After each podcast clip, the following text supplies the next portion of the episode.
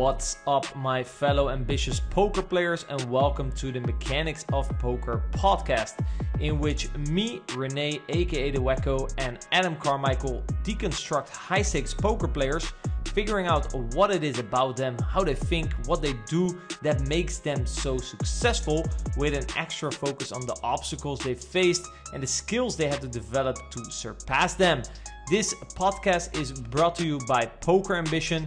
If you are ambitious about making more progress in your poker career, go over to their site pokerambition.com and find out which service is best for you. But without further ado, let's get into today's episode. Hi there, my fellow ambitious poker players. Welcome back to another episode of the Mechanics of Poker podcast.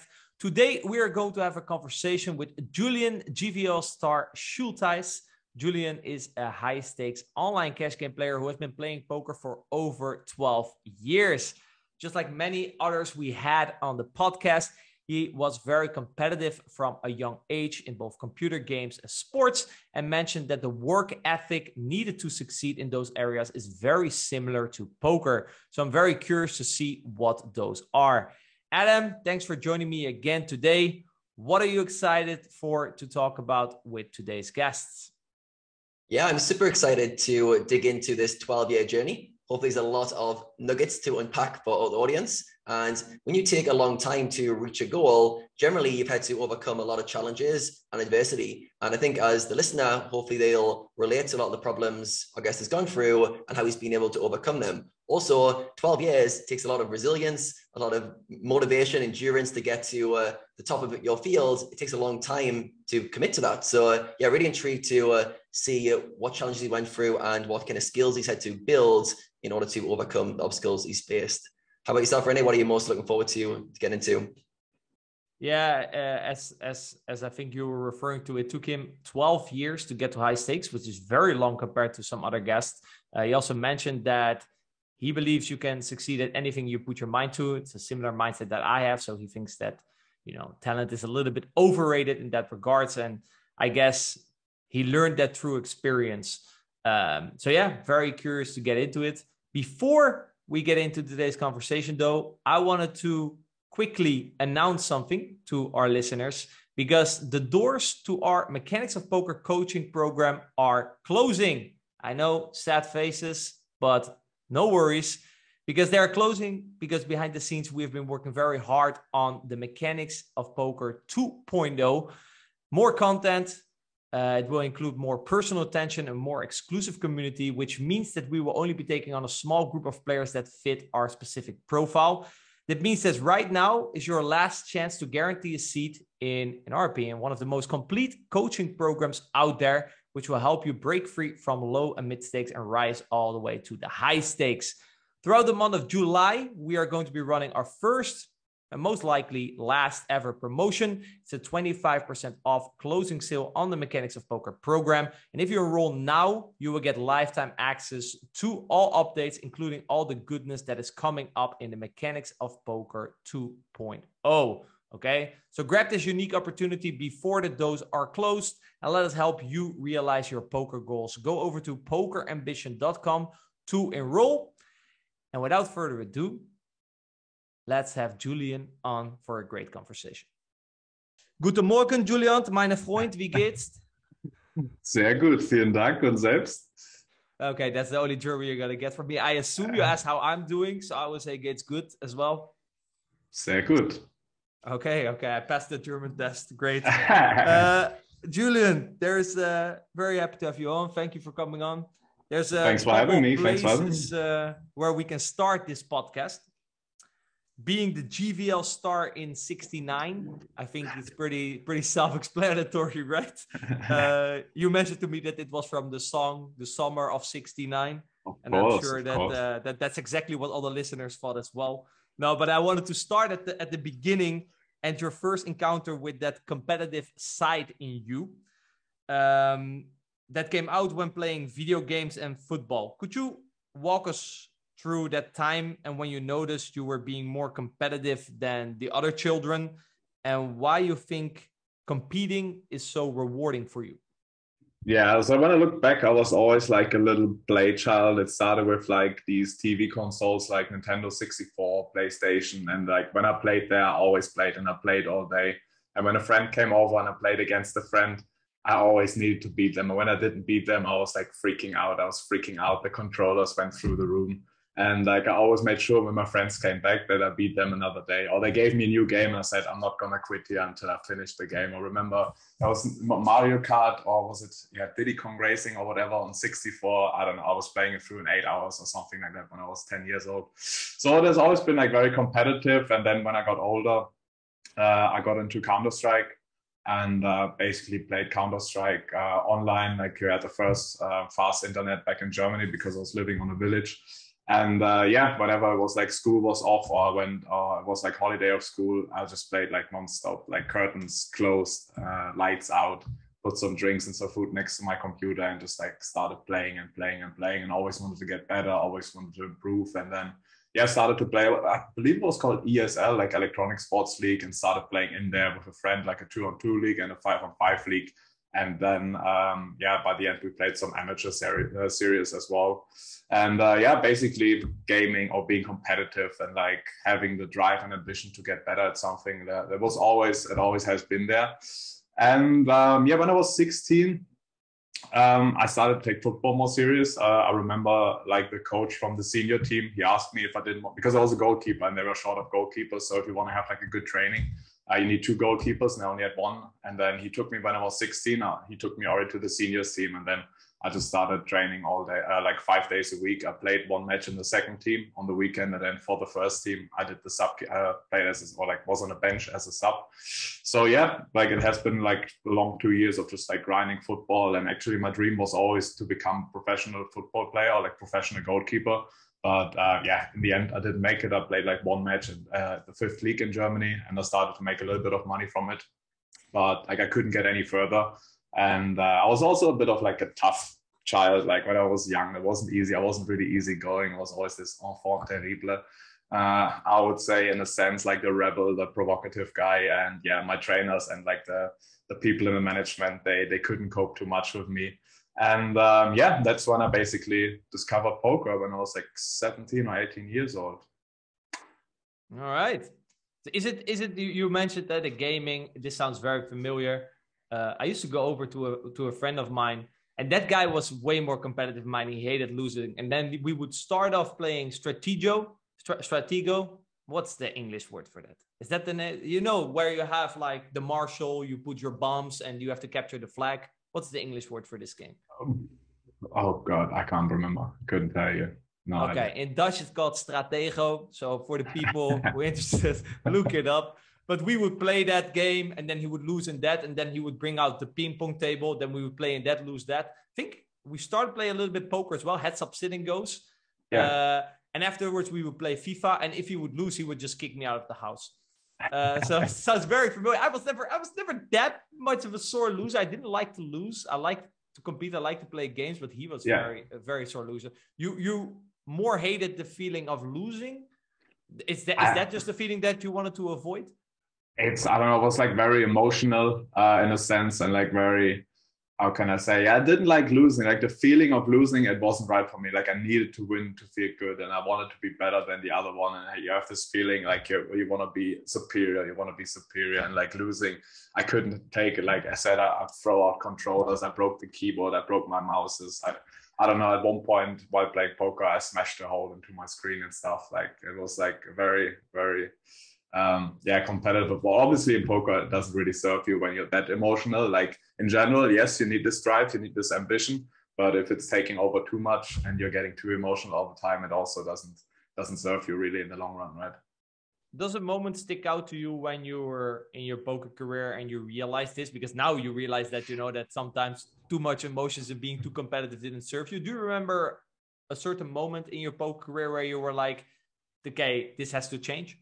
Yeah, it was the first time. So I was still playing in Germany on the side while I was studying, and then like I had like a good balance of life. So I was going to uni, I was seeing my friends from home, and then when I had time, when I had spare time, I played poker basically. So like it was fine then, but when I came first to the UK in 2015, I was, I was playing full time, and basically the only thing I had, like I was living in a grinding house as well, and basically the only thing I had was just poker. I didn't have like a balance. I uh, didn't have a big social circle besides the friends that were living with me in my house. And then uh, all of a sudden, I went on a big downswing. And uh, yeah, then this thing happened where I just punched my screen. I was like, okay, we need to fix something, right? We need to change something. And then I discovered uh, the mental game of poker by Jared Tendler. Um, it was like really, really, really good. Like basically like a self-help book, right? You're going through it and you're taking the notes, you're doing the exercises, and you learn why variance is happening, and you, you learn uh, that it's a necessity of the game to have variance and to have downswings. And yeah, from that point on, I kept on improving my mental game, but obviously it was still a long way. I think I read it like four or five times through my career, um, this book. But now, yeah, being a bit older, being a bit more experienced, having a bigger bankroll, probably having less testosterone, being being more reflected about myself and got overall a bit more quiet, I can really like put these emotions into the right place. And I basically don't get tilted anymore. Like I get exhausted and I make mistakes during a uh, during a session, but it's not like I'm sitting here and I'm steamrolling or something like that. These days, these days they are long gone. I make sure these days that I have a proper work life balance. Like I, I, don't sit in front of the computer anymore all day and just like play, play, play. I make sure I go outside, I go for a walk, I go to a gym, I meet friends, and uh, just like a, a, day in front of the computer for me uh, would be like a lost day. So I always have to do something on the side and have to like really keep the balance. And when I notice I'm getting tired, when I notice I play my B game more often, I just take a break. I just take one or two days off and do something completely different.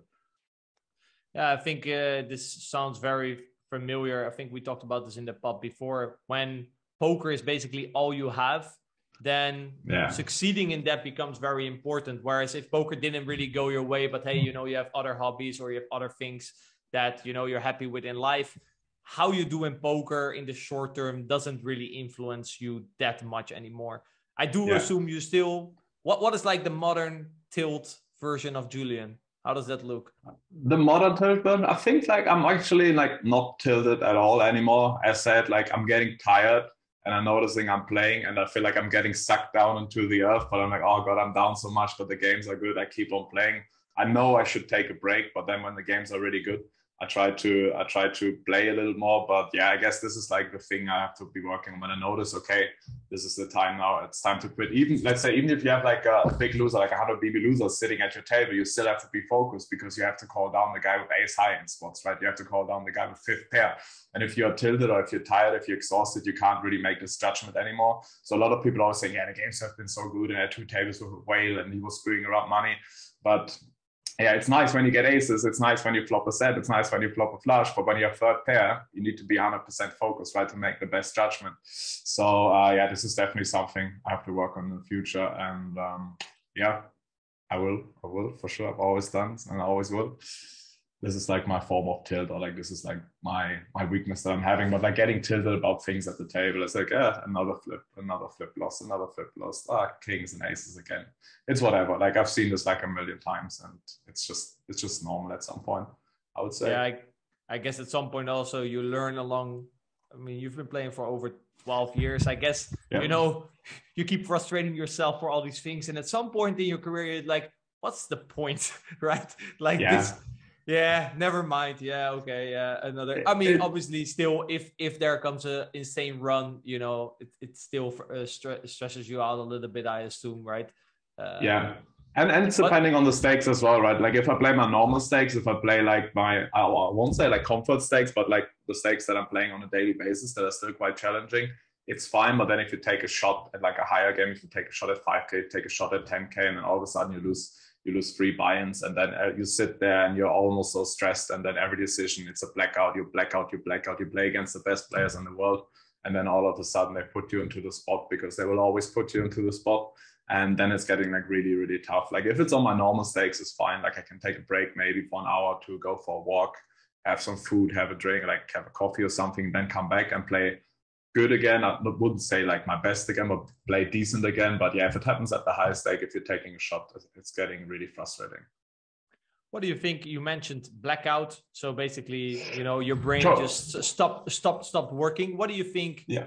Is it about taking a shot at a higher stake? You mentioned tougher players; they put you in tougher spots why do you think you black out at those kind of moments sometimes? Uh, at first, you play against the best players, and you're like, "Oh shit, this guy!" Like, and like I was always under the impression that the best guys they have a bluff in every spot, right? And then you're over, you're over analyzing, and you see these guys like Stefan or something, Stefan one one two two, or I don't know, Davy Jones or Linus, like you see the hand histories and you're like, my good God, what's going on? He bluffed in this and this spot, so he will, he will be bluffing everywhere. So you're, you're stressed about this. Then it's like a monetary stress, of course, uh, because you're putting a lot of your role at stake as well, or maybe you have sold some action and then your weight of your friends is on your shoulders as well.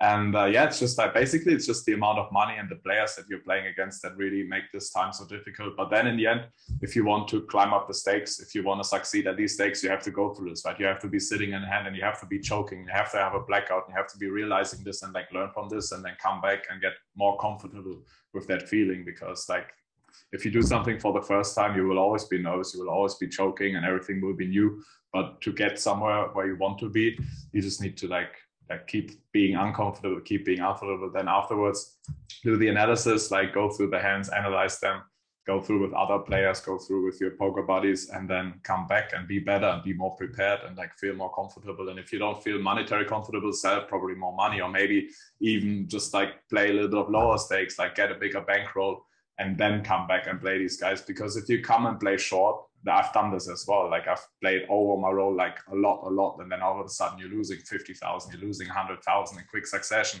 and all of a sudden it hits you like a brick wall. And this, I guess, this is where like um, like tilting or like a bad mental game comes from in the long run. So yeah, better be prepared when you're taking a shot. Have the money ready. Have enough money on the side as well, because if you're just like you're trying to rec battle on PokerStars at like 5k and you only have 30k in your roll. Uh, even if you have more money, it's feeling very uncomfortable. Like have 100k, have 150k, have 200k on PokerStars, and if you lose four buy-ins, it doesn't really matter, and you can comfortably come back, and you don't have to think about the transfers where you get the money from, and have to swap Bitcoin, have to swap ACR for PokerStars and stuff like that. This is something I learned as well. Like when I do these rec battles, like I'm not doing them at the minute, but when I do them, I have to I have the money ready, and I don't want to be stressing about the money. Yeah, that's uh, that's that's definitely uh, a good good advice. I think also what you what you said, understanding that this is a certain uncomfort you have to go through, and before you jump into the session, like know that this is going to happen. Like if you take if you put yourself in a shot like that and you do have a blackout, don't tilt completely. Like this was part of the shot, right? And there's unfortunately yeah. no way around it. But I think uh, being a bit empath- empathetic towards the fact that you're going to choke in a couple of spots because of the money pressure, because of the fact that Stefan is putting you in a spot. I think that's always very important to align these expectations before you take a shot like that. Exactly. You have to you have to do your homework. You have to be prepared there. Your mindset has to be on point. Again, you have to have the money ready. You have to have your skill set ready, and you have to be ready to play spots and like certain notes or certain lines in the strategy. Because these guys they will play different strategy, right? They have different sizings and uh, they, they probably have leads in spots. They have like two jams in spots that other people at 1K or 2K don't have you have to be like get ready to be freestyling a bit and like do your best guess and stuff. And then again like if you finish the session just like really analyze it like really deeply and see what they are doing and like try to figure out what they're doing and what's good about it what's bad about it and where they have their little flaws and where they're a little bit too aggressive where they have like these these over frequencies etc etc this is quite important as well because if you just come back without improving you're still the same person you were last session right? And last session wasn't enough to succeed to have succeeded in, in the session so it's always just like study, play, study, play, get better, come back, get better, come back. And this is what I took over from football as well, right? You train, you train, you train, and then you have your one game like on the weekend, and you come back, and then you train, and then you analyze, and then you you you practice, you practice, you practice, and then you come back, and then you, that's how you're getting better. Yeah, because you you you mentioned that you realized that when you started to play poker that the work ethic necessary to succeed was very similar to the work ethic necessary to succeed in the games that you played. You mentioned now football. What do you think are some characteristics or some work ethic characteristics? I don't know if this is the right word that you think are necessary to succeed, not only in poker, but I guess in life in general, quite broad, but in life in general, I think it's like you have to continuous, uh, continuously improving. Like be insistent with improving. Like look back at the person you were yesterday, right, and see what you've done wrong, and just maybe it's not like getting like te- like better in like 10 different areas of life or 10 different areas of poker it's important just to focus on like one step at a time because in the end it's like a marathon not a sprint uh, i would say and you just have to like keep on going and, don't don't compare yourself to someone else right? Of course you can have your idols you can have your cristiano ronaldo in poker you can have your linus love in poker but if you want to improve and if you want to get where you want to be like look at the person you have been yesterday and like look at your mistakes that you have made and improve them and then go from there. And it's just like in life as well. Like if you want to be happy in life as well, right? You have to think uh, like you have to change the way you're approaching life as well. Because if you're doing the same thing for like a year or two, you're getting like completely bored of your life, right? And everything is the same. So you actually you have to go to new places, you have to meet new people, you have to read a book and stuff like that to come like up with new ideas and to, yeah to learn some wisdom from like uh, influential people in the past right? How have they been dealing with things as well? So for me it's just like continuously improving in poker but also continuously improving my normal life um, so i can really like be a good influence for my friends for my for my family for my community right? And in the end this is more important uh, than myself because for myself i've already done everything right? Like when you're a poker player i just it was interesting i had a chat yesterday with an old poker friend and we basically said, yeah, we've already lived three lives, right? We played such a big volume. We've been through like so many ups and downs, and we've learned so much from poker. So for me, already, it's at a time where like giving back makes me happier or is more fulfilling to me than just like keep on doing my own thing. Because in the end, I've already done everything. I've traveled a lot, not everything, but most things, right? And then it's very repetitive. And in the end, to, to become like really happy is like actually like taking care of your community or taking care of the people that are close to you and try to improve their lives. And even if it's just like a little thing, if it's just like a phone call when you call your mom or your dad in the evening, or maybe there's a friend who has something on their mind and you meet them for a beer or a coffee or whatever. It's just like just the little things to keep on improving and keep on giving back from your experience so these people can save some time or like have like a better time overall, I would say. Yeah, I think that's uh, I, definitely can relate to that. That at some point in your career, when you reach a certain amount of success, for example, I know you do coaching as well. I transitioned into coaching as well. At some point, you feel like, oh, I learned all these things, and it feels very rewarding if you can then share that knowledge with other people and see them uh, have success. I mean, that's also a reason, for example, why we're all here talking about these kind of things on the pod, right? To see if we can say something that will help the listeners and share our experience in the path that we yeah. uh, we have walked. Uh, it's it's it's interesting that you also mentioned you uh, uh, a word that I wrote down was same approach, same results. That's something that you mentioned. Like, okay, uh, what's going to be different the next time you try if you haven't improved the last time, right? Yeah. For example, sometimes you hear people, oh, they they broken up and they come back together. And then I ask, okay, what are you guys going to do different this time? Then they don't give an answer. It's like, okay, yeah, this is just doomed to fail in another six months. And yeah, six months later, they failed again. Uh, also, I think it's interesting that a lot of people often like the uncomfort of taking, for example, a shot in a tougher game. People usually try to avoid that uncomfort by preparing so hard on a previous stake. They're trying to make sure that that doesn't happen. Do you think that that, that is a big mistake? I think it's a big mistake because at some point, again, yes, have the money ready, have the role, and be like get prepared in your head that you can lose a certain amount, but then you can't prepare yourself for the next big thing, right? You can't prepare, you can in a certain way, but in the end, it's about like showing up. You have to show up and play these games, Like Like yeah, the, the nervosity, like when you're playing, you get in there, you're nervous, your heart will be beating, you might be a little bit excited, and there are like all these like these all these variables that you really can't prepare for in game because you can't really you can't prepare every spot that will be happening and the spot will be happening differently to what you're expecting because the guys are just better right? They will put you they will put the pressure on and they will put the pressure on more often than you than you can ever think of. And then again it's like more stakes more money.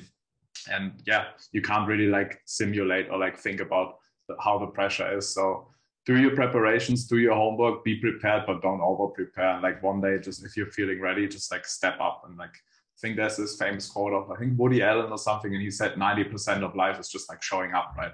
Just show up, yeah. Do do your thing, learn from it, and then come back, but come back better, uh, and don't over prepare. That would be my advice for sure. Yeah, it's definitely embracing that uncomfort. You cannot prepare for a 10k game at 500 NL Zoom you know, yeah, you can get better technically, maybe. You yeah, know, but... obviously, but yeah, then when you play 10k against Linus, he's gonna put you in spots that the average 500 NL Zoom pool is not gonna put you in. And indeed, no. like it's uh, this is the moment type of stress, you know, that that, that that's uh, filling your blood. Um, yeah. So you talked a lot about continuous improvement, right? This requires a certain mindset. For example, you need to have a growth mindset. You need to believe that you can improve in anything because else, what's the point, right? People with a fixed mindset, they see feedback, they lose, and they accept, well, okay, then I guess this is my limit. So you need to have the belief that you can succeed in anything. I did in the questionnaire you did uh, you did actually mention that that you think talent is a bit overrated and that you believe you can succeed anything you put your mind into. Yeah. When you try to apply this to poker, uh, kind of the loop of continuous improvement, how did that look on a day-to-day, week-to-week, month-to-month basis? What are some things that you were doing to consistently improve in the beginning of your career? Uh, it was like a long time I was just like playing mid stakes and like full ring and like bum hunting, and there were no solvers outright. You had a few people that you were talking to, and then they, they knew some tricks or they knew some things to do, and like people were just like overfolding in every spot massively. But then it was like I think like six or seven years ago, right? The solver era kicked in, and all of a sudden everything was was changing. Uh, in the beginning, like I downloaded PioSolver, of course, but I didn't really use it. And I always asked my old roommates, "Come on, let's start, let's start." But they were also a bit like too lazy to do it. And then at some point of just like being like average, you notice everybody's getting better, right? And all of a sudden, I was having these like extreme downswings. I remember a time when I had like probably like a hundred buy and downswing plus my win rate was probably like zero point something X. I was just lazy and I wasn't putting in the work and I was just like hoping uh, that things will go better, right? I wasn't in charge. I wasn't in control. I wasn't like the creator of my future. I was just sitting there and just like hoping that the waves will like calm down in a certain way. Um, but then, yeah, after realizing this, um, I gave it another shot and I basically started the coaching with Stefan together. He just said, Yeah, you can join the stable as a coach. And then I noticed, okay, to like give something back to these guys, I need to put in a lot of work as well. And then yeah, basically started like uh, with like a lot of PioSims, like get like the, the fundamental understanding of how the solver works and what's the heuristics behind it and what's like reoccurring things. So you basically you learn the strategy uh, a little bit. And at the beginning, I was like just like trying to copy in a sense. I learned I learned the game like a vocabulary in the end. I was like going through spots and it was just like repetitive, repetitive. Oh, I played another three bet pot, small was spot, and I looked through the sim again. I was like, okay, this is what the solver does, but not really understanding the whys behind it, just more like trying to copy it. So that was like a starting point for me. And then yeah, it turned into like basically uh, me tagging all the hands that I've played whenever I had a question to a hand before I start the next session I would go through it with Pio and like get some, yeah, come to some new conclusions or like at least get up the confidence because in the end it's like a big confidence game, right? You need to be you need to be uh, executing and you need to be executed when it's going badly as well. So you need a lot of confidence. If you're not confident, you can't really pull the trigger when you need to. And then um, what I'm doing now at the minute is like working with one of our former students that joined the uh, coaching roster as well. Uh, he's called Ultegra on PokerStars. You guys probably know him. And um, yeah, he's not not saying he's my coach now, but we're working very closely together. We're looking a bit past the solution. Uh, we're looking like what's actually happening in the spot and how people approaching the spot. And uh, we, we're not looking so much at Pio anymore. We're just like trying to figure to understand the game better, right? To understand the spot better. How is this spot played out? Not trying to copy the sim, but actually what are human beings doing in the spot?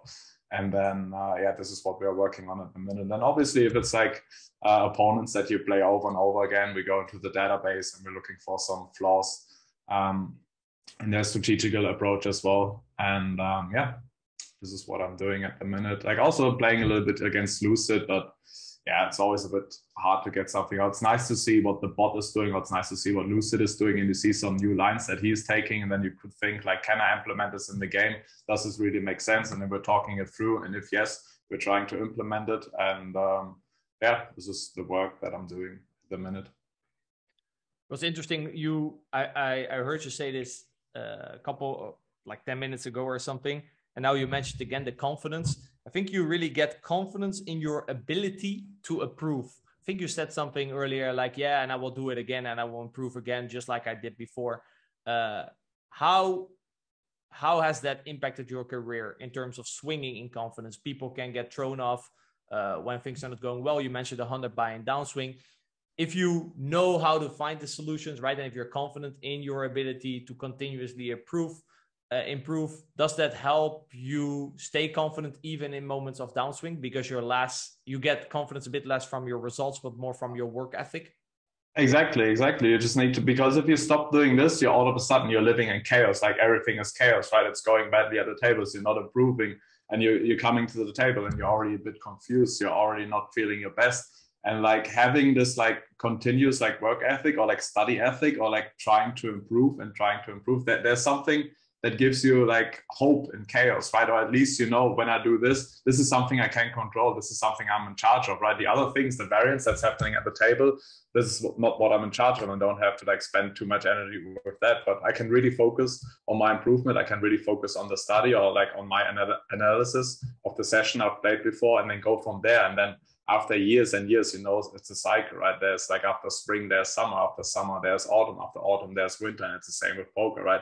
You have a downswing, but it will only last so long. And then you have to make sure that it's going to be like a very short downswing because you keep on improving. And also when you're having an upswing, don't get over excited or don't get lazy. Like continue to work, continue to work because you know the downswing will be coming. If you're playing overconfident all the time, you'll be playing too many hands and you're taking too many risks and you'll be like, yeah, you will be a bit like, yeah, you'll make lousy decisions in a sense as well because you think you, you you've understood it all. But um, so yeah, it's like really important. Like when things are going bad, to have something to stick to. And like in poker, it would be like studying, but also outside of poker, like at least have something that you can measure. Right, go to the gym three times a week. You, you can have an influence on that and you see your body improve like eat healthy to lose weight have a meaningful relation a relationship on the side like have something that is stable that you can stick to when you're standing in the storm basically right yeah, I think that's yeah. that's very helpful because it's fine to have chaos and it's fine to live in chaos and it's important to manage to live in chaos and to be fine with it for some time but if chaos just becomes chaos and you are the chaos and everything is chaos like nothing good is going to happen from this you need something you can really stick to and you can really uh, look forward to, even though things are going badly at the tables because of the downswing. Yeah, focus on the things you can control and get confidence out of uh, that you're executing all the things that you can control, exactly. that you're reviewing your hands consistently, that you're trying to get better. Uh, yeah. Very, very, very good advice there. Uh, also, I think if you're in a downswing and you're just hoping for the downswing to end, right? And then the downswing ends and you're in an upswing, you automatically oh now, now it's nice again. The necessity kind of drops you fall in bad patterns. Uh, i think this is definitely things that some of the listeners can relate to and i think throughout your career you know you you start to see that focusing more on the things that you have control over. Uh, is going to make you a happier person uh, overall. I, adam? Yes I, because you only have so and so much you have so so much energy right? Your energy is limited and if you like keep on focusing on the things you can't control and you spend time and energy with it you have less energy for the things that you're actually in charge of right? And then i noticed that me getting older i needed to cut out a lot of things or i needed to change my mindset in a sense that i let go of these things or like i don't worry about these things that i have control of. Like um, uh, spent all, off the tables as well. I spent a lot of time on social media a few years ago, and then all of a sudden I noticed I spent like four hours on Instagram uh, five years ago, and then I calculated this is like eight and a half days a year. Eight and a half days in a year, this is like 30 to 40 books you can read, or it's like 210 or 220 gym sessions that you can do. And then I was asking myself, or, or you can study like poker in these like eight and a half days and then see how much of a player you become. And I was asking myself, what do you want? Do you want to browse through Instagram, get nothing out of it besides subconsciously get becoming unhappy? Or do you really want to make that space, create that energy, create that time to put it in something that makes sense to you? And uh, yeah, I think in the past, in the past few years, I've been really good at like cutting out things that don't serve me. And for me, it was like a big thing was like social media and just like deleted everything and uh, yeah all of a sudden had some space had some energy. Because i'm getting older as well right? I'm not 22 anymore. I don't have unlimited energy. I can't sit here every day 16 hours and grind and grind and grind. Like my energy is limited as well and so i have to make sure uh, i use it very purposeful yeah and you you for for the in order to realize that instagram is a waste of time you do need a certain purpose right? You need a certain goal. If your goal is to become the best poker player and indeed you calculated that eight and a half hour eight and a half days of your years is wasted on instagram you're like hmm is this contributing to my long-term goal? Probably not. I should probably spend time on you know some of the suggestions that you gave uh, studying doing exercise and stuff like that. Uh, adam i hear a lot of uh, stoic mentalities in Julian. I think this is definitely mm-hmm. a characteristic of successful poker players. I agree. Yeah. First of all, it's been really good listening to you guys speak. I think Julian's got a lot of wisdom on developing work ethic, on building that life balance, and on not glamorizing the poker pursuit. It's literally a, a game of working hard, getting better, and the drive to get better, you've talked about a few times, and always been in training, training, training, training, and learning. I think once you've got that built into your kind of mental blueprint of I'm getting better, I'm improving, and you find a way to uh, orchestrate your days around learning, improving, and getting better. Yes, it might take you a while to get to your goals, but you're always in progression. You're always moving towards those outcomes, and eventually you'll get there. The only obstacle in the way is time and your application. So yeah, this conversation has been super refreshing for me to listen from the outside. I think Julian's perspectives that he's learned the hard way in the battle. I always like I always like experiential learning when someone learns a kind of a principle for how to live a life based on hard work and the going through t- tough times. And Julian's like a really good model for that. And yeah, the Stoic principles of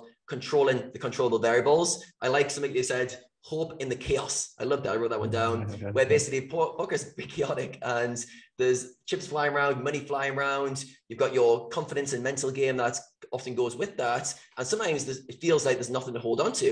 But on the flip side, if we could just move away from the external results, we've got a lot of things that we can hold on to. We've got a lot of controllable variables. And the way you've been speaking, you've almost mastered how to show up day after day. Every single day, you're thinking, what I need to execute on. You're eliminating things that are wasting your time. And yeah, you found a way to get more and more of yourself. And it's a work in progress. Like some players will be starting completely in the chaos and their life's a complete mess. And you need to start building some some foundations around that. Other guys are doing pretty well, but they're still wasting a day or two of the year on Twitch or YouTube or something that's not giving the value. So uh, as you get higher and higher up the chain and you have either less energy to give or you've got you want to get bigger goals, you've got to get more better, better cutting the things that are taking up your time. So uh, yeah, I really like that you're first of all controlling the control controllable variables, but also stripping away things that are eating into your days. And I like the almost like uh, analysis you did where you were comparing how you can spend that time to other things. I think that's yeah. a really good kind of lesson because poker players are really good at logical thinking and comparison. So if we go, oh, eight and a half days, I could have spent eight and a half days doing X, Y, Z things instead,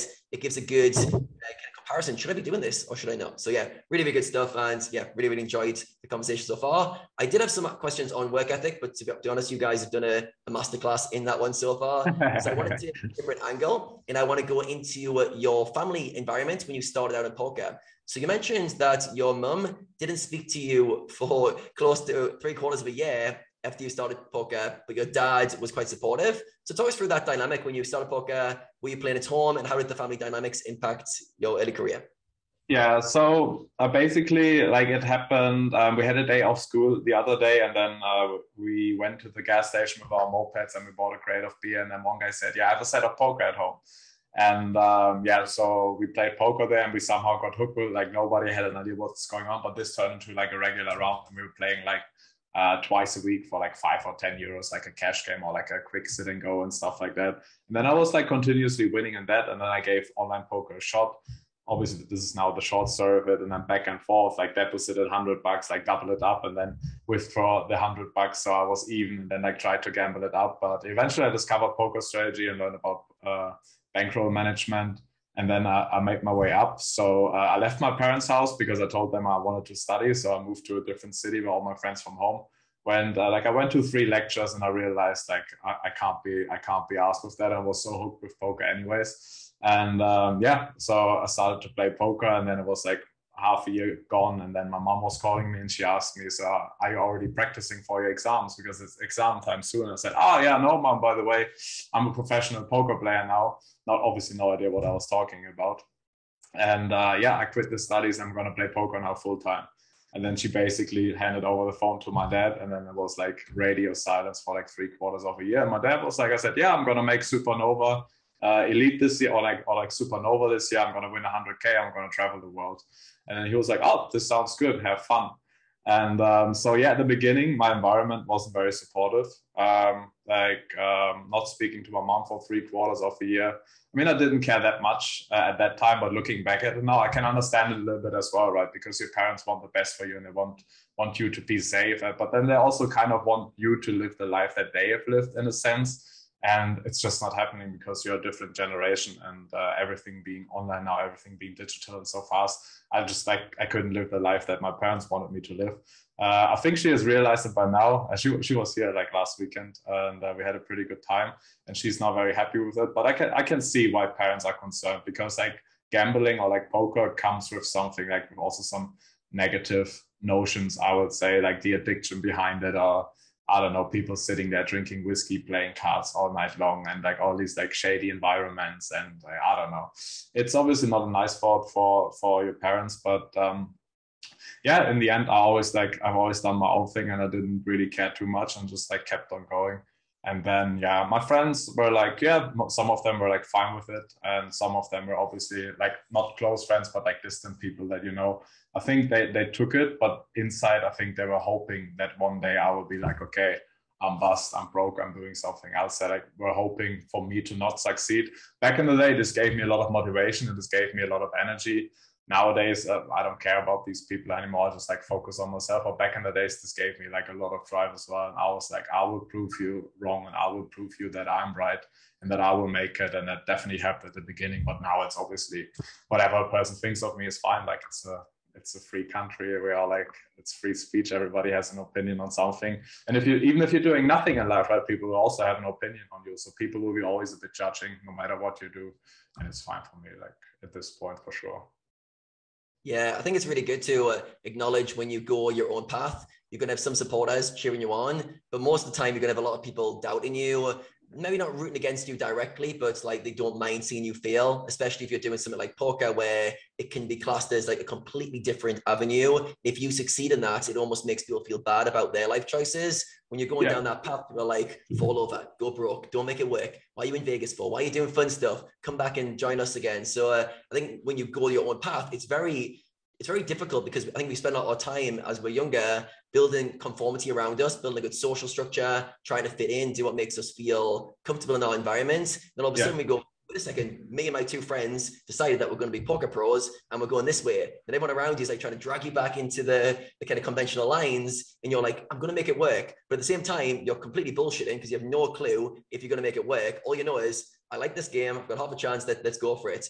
See, I think these are like hard dynamics. And I, have spoken with many players on this topic who can't get past that obstacle. Their parents, they kind of pulling on their arms saying, don't do this is too much for them to take. Their friends doing other things and wanting them to join in in poker, not fitting into their social circle. Some players are like, I can't break free of that thing. I can't break free of my social circle. See, I think it's really good to acknowledge like, are you the type of person who wants to go their own way? If you do, you've got to acknowledge it's going to be quite lonely at first, but almost always, especially your scenarios, I think it's a good example. After enough time has passed and you've proven to yourself and everyone around you that you've got this covered, you're, you're good at what you do, people generally, the, the, main people in your life will warm to the idea and think, oh, awesome, good, good job. I'm glad you were one of the brave people who did what you wanted with your life. So uh, even though you might not get that validation instantly, very often the good relationships get uh, cemented later down the line. Uh, but yeah, you can't, can't be in a rush to, to get that. So yeah, I like I like a lot of the things you're saying there in terms of going your own path and not worrying about the haters and people rooting against you. So I just want to touch uh, quickly on you said some people were hoping for you to fail. Were there specific people in your kind of circle who were kind of rooting against you, or was that just like a, a general term in terms of some people who you thought might not want you to succeed? I come from a very small, like I grew up on a village, and I I come from a like a, eventually I moved to the city, but the city was just like 60,000 people, right? So everybody's living in like their small circles. And then I was going out uh, like like two or three times per week uh, to the like bars and nightclubs and stuff. And like people heard the story, right? And then like in small, uh, I think in like small environments or like small cities, there are people that are talking a lot behind their back. There's a lot of talk and talk and talk because there's not so much going on. So people, what are they doing? They're like talking about other people's lives. So it was more like distant people, like people that are just like know that like from clubbing or like from going to bars and they heard the story and they like kind of were in this mindset of like yeah he's gonna fail eventually poker is gambling there's no strategy behind it or he's crazy and look at this guy like what has he done with his life? And yeah let's give it a few more years and then he will back here with us and we will be the ones laughing. But uh, yeah again like at this point that was like really this was giving me a lot of a lot of energy for sure yeah, I like that. I like you're using that as a fuel source because I, I, think fuel yeah. source can be both from positive and kind of negative angles. We and can, yeah, we can be like inspired to achieve things or to uh, to get us in life outcomes, or we can use the fuel of the negativity around us, people rooting against us, people yeah thinking that we're going to fail as energy to fuel us. I think both are good, and at certain times of your life you want to use both as a fuel source, where other people might be uh, almost like take that negative energy on board and be like, all right, people are rooting against me. This feels too much. I, am going to fail. But yeah, I like that. It's almost like fueling your your your fairness of um, motivation going forwards. So I want to touch on the career path for you, right? So 12 years. Imagine you're starting your career again from day one. You almost like go sat nav and you plug in the sat nav, 12 years. Yeah, let's go, let's get started. 12 years, what were some of the first obstacles that you hit on that 12 year journey that made you maybe doubt that poker was going to be a good choice for you or the right choice for you? I think like a first starting spot because like even back in the days, people always said we only have one more year in poker. Like everybody's gonna become so good in poker. We only have one more year, right? And then it was I think it was April 2011. All of a sudden they cut off the US from the global uh, from the global poker environment, and then all of a sudden a big pool, especially a big pool of recreational players, was gone. And then all of a sudden it was a bit dry. And then you were thinking, oh god, like people are getting so good at this game, like how can I compete or like how how can this ever be fruitful or how can you make money from it in the future? Um, but um, yeah, still like with the current developments, uh, especially being able to play like on ACR, for example, where you can play on like a global pool or like the like the lockdowns were also like really good for poker because everybody started playing started playing poker again.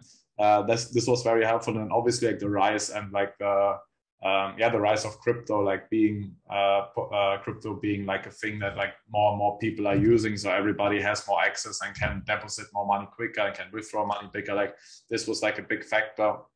Of course, that, that that's giving a lot of like comfort and a lot of hope for the future. And then uh, one thing I was discussing with some friends at some point was like I always was afraid of like the young guy that's coming and trying to take my spot, like because you have it in football, right? I mean, Cristiano Ronaldo is 37 and he's still there, but like it's only a matter of time until he can't play anymore because there's this new young guy who's fresher, who has more energy, and who's just like biologically just younger. Um, but I think in poker, luckily, it's not the case that much anymore because when you look at 20 year old people or like 20 year old guys uh, at this point, they're, they're, they're not sitting there and saying, yeah, I'm, I'm going to become a professional poker player. They want to become like a Twitch streamer. They want to become YouTuber. They want to become like an Instagrammer.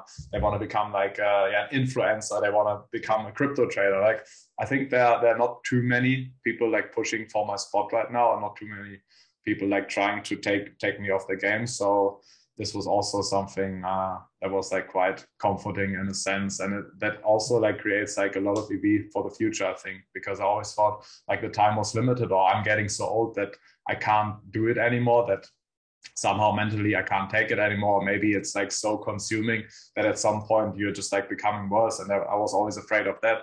But i think since i noticed that when i continue to improve myself and when i continue improve my normal life as well when i continue to like kind of like eat healthy kind of go to the gym do some sports improve improve my mentality. I can also keep on improving in poker and there's no there's no deadline to it. I mean there will be maybe at 45 50 but maybe not. And maybe at some point i want to do something different as well.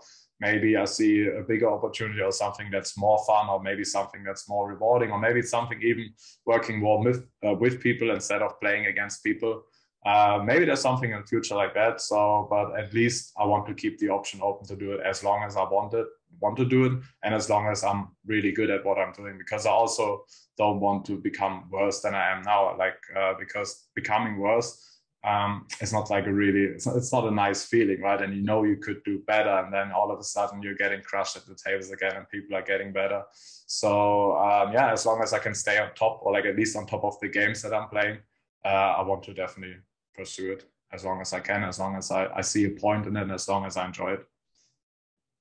It sounds like the fear of maybe poker not being around for a long time and maybe people catching up with you, especially early in your career, was fueling you in this work ethic we've talked about. You put more time in because you're like, wait a second, I'm not getting any younger. There's a limited time to make money and I need to make the most of it. And yeah, I think yeah. you coming from a sports background, I was similar from a sports background. It instills in this mindset that getting to the top's one thing, but staying there is harder. There's always someone hungrier training in the in the Alps somewhere or training the cold. He's ready to get your spot. And when you get at the top and you're comfortable, he's gonna be training, waiting to take your your spot. I think it's really apparent in sports like boxing, where you'll often see someone become the champion and then the champion loses to an underdog. It's very hard for the champion to stay a champion like year after year after year. There's like maybe five or six guys in the history of boxing that have done that because there's a new hungry guy who wants your spot more than you want to keep it. So uh, it builds this mentality of like, I've got to fend off the younger generation. So uh, I think it's a good thing because I think poker is very similar to sport. It's very competitive. There is somebody who wants your spot. There is a kid sitting there in Poland or Belarus who's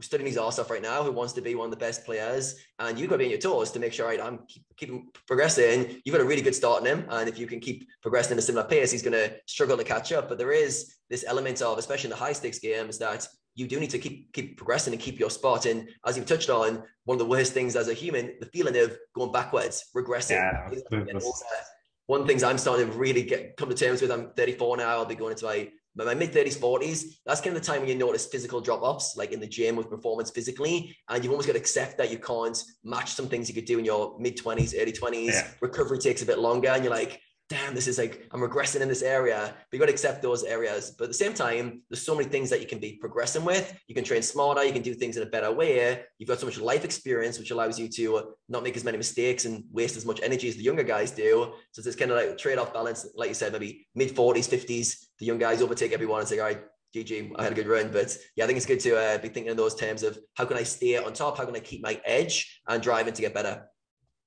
Yeah, I really like what you said. It's like it maybe it's hard to get to the top, but staying on top, like this is what's really what's really difficult, right? Like staying like at a world class level, at a master level for years and years and years of like getting older, and then you always have to reinvent yourself as well, right? You have to keep on doing things smarter because uh, yeah, either your mentally capacity or your body, you just can't lift the weights with uh, the same way it's like you did when you were 25. But you have to find new ways to train and new ways to stay in shape. For example, at the gym, and the same as in poker, you just have to like keep on going, like go new ways and be more effective. Then use your experience and also of course like a like a bigger role and stuff like that. As the younger guy, guys are more comfortable sitting there and like i'm fine with losing stacks at my at the stake that he's taking a shot off and he's not really comfortable. So that, that like certain things to it. But um, yeah, the, I really like what you said. Like getting to the top is one thing, but staying at the top, this is really difficult. And then there's a guy because you mentioned boxing, right? There's a guy like Tyson Fury who was at the top, and then all of a sudden got depressed, got drug addicted. But then coming back from this and becoming a world champion, I think of almost all promotions now, like being the number one boxer in the world right now. This is something. This is the people I like really look up to, and this is like where I pay like my biggest respect and chapeau head down. This is uh, respect because I know how it is and I know how difficult it is, like to drag yourself out of a mud, to drag yourself out of this like deep, deep hole of like addiction and like depression in a sense, and then come back to world class. This is next to nothing for sure. Yeah, Tyson Fury, what a guy. Yeah, so his story basically become world champion, conquered the world, and then went into a big state of depression, taking drugs, got his boxing license stripped from him, gained incredible amounts of weight. If you type in uh, Tyson Fury overweight pictures, it's incredible to think this guy's the, the world heavyweight champion. But then he, he went basically off the grid for a number of years, and people doubted if he was going to kill himself or go off the rails. Then comes back with a fresh motivation, first of all to lose the weight, and then to start challenging for the world titles again, and then wins them all, and then just beats everyone for the next few years. So yeah, amazing story in terms of I think he's a really good advocate for mental health, but also overcoming yourself. And like you said, to climb the mountain once is impressive to go so far into the hole back to zero and then climb it again is almost like ridiculous. So amazing story. Yeah, I get a lot of inspiration from the sports characters who can defy the odds and do it in a way that they're for Tyson Fury's he's done a really good job of helping others as well, like helping people with mental health, being very open about depression and the, the trials and tribulations of being an athlete and the pressure you have to deal with. So uh, I think he's in the stage that you're in as well, where yes, he's performing at the highest level, but he's looking at ways how can I give back with what I'm doing? How can I start to be a role model to uh, those coming below me, which I think is like the the ultimate endpoint to be. So yeah, really, really good stuff. All right, I want to go into a, a section we talked about earlier when basically so the kind of model I'm getting of you over overall is someone who's driven to get better. You're definitely high work ethic and you're always improving and striving to get better. Then there was a point in your career where you talked about when you were stuck at mid stakes, that time when you had the 100 buy in kind of downswing. You, you mentioned like maybe your win rate wasn't very good. You were struggling to progress during that phase, like pre solvers. So I want to dive into that phase of your life and what was different then? What was happening? Why do you feel like during that phase you weren't this driven person? Yeah, what were some of the obstacles you were facing during that period? Yeah, I think I was like personally on a level I wasn't in a really good spot. Uh, I wasn't really reflected. Um, I just like broke up uh, with one of my girlfriends, and then that's getting a bit personal, but I guess it's fine. So I broke up with her, and uh, usually whenever I had something with a girl back in the past, I could there was always a chance for me to come back. And then she was the first girl that rejected me, and I didn't hear anything from her anymore. But like I really wanted to be together with her at this point. And so like I had this mental mental drama that I had to go through, and then I had the poker drama that I had to go through. And all of a sudden, when you're at the bottom, when you're like really scattered to pieces, all of a sudden, especially guys, they start reflecting about their situation because until this point, I thought I was the good, I thought I was the good friend. I thought I was the like the good partner in a relationship. I thought I was the good son. I thought I was the really, really good poker player. And I was like really arrogant overall and very egoistic and narcissistic in a, in a sense. But then all of a sudden, like this, like these two things coming together at some point and hitting hitting me personally like a brick wall. This like really helped uh, for me to like reflect and like going through this like hard like one and a half years of like hopelessness and chaos and going to bed crying, waking up crying, like looking at the ceiling for two hours. And what am I going to do? I'm just going to sit at the table again and get ruined, like getting smashed again by the other guys and then yeah to start reflect and then all of a sudden i came to the conclusion yeah maybe julian you are not the great poker player. Maybe you are not the great partner in a relationship. Maybe you are not the great son. Maybe you are not the great friend that you thought you were. And then i started working on that. Like i was reading a lot of books uh, started meditating but it was basically just like reading and getting more knowledge about it uh, that helped me to come back. And then obviously i realized i didn't put in the work for poker that i needed to put in to succeed at these stakes. And um, yeah, I, I, went from there and I basically, yeah, I maybe had this little Tyson Fury moment where I like this Tyson Fury, yeah, yeah, experience where I was good or like I was decent or at least I thought I was decent. And then I came into this like big, big hole. But as but I realized I need to put in some work and I need to keep on improving to yeah to track myself out of it or I need to do something completely different. But for me, it was like very important to to come back and like to prove myself that I can do it because proving myself in this this also shows me that whatever happens in life if I get into the next sort of next big problems happening or there's chaos around the corner I'll find a way. I'll find a way to to drag myself out of the mud and like overcome it and then basically succeed or like see life through a different lens no matter no matter what it is yeah it's very interesting how often something that seems unrelated can have a very big impact on your performance as a poker player. So you were talking very holistically there, and it sounds like the breakdown in the relationship was a real big like moment where it's like where everything started crumbling and you started to have to look deeper and deeper into yourself to come out the other side. Yeah. Um, so for you, like when you had to do that, so you almost have this kind of point where you're breaking down a little bit where things you're questioning who you are, you're questioning your role to the people around you, the relationship that you put time into hasn't worked out, and you start to look into that, those kind of insecure parts of yourself. What were some of the things you found? What were some of the things you saw? Because I think this is really important because when you do this kind of type of work, it is really difficult. Like when you look at your kind of feelings as a human and you have to, yeah. you, you you reflect on that, you go into a, almost like the operating system of who you are, and you see some things you don't like, it's really hard not to turn away and go, okay, let's, let's busy myself doing something else. So yourself, yeah. is anything you share where you went into some insecurities yourself? Yeah, I think the, the most important thing, I started meditation at this point, and uh, I heard about meditation. A lot of people are recommending it, and like like it was swapping over to you. I mean, it's probably like uh, like a bigger thing for a longer time.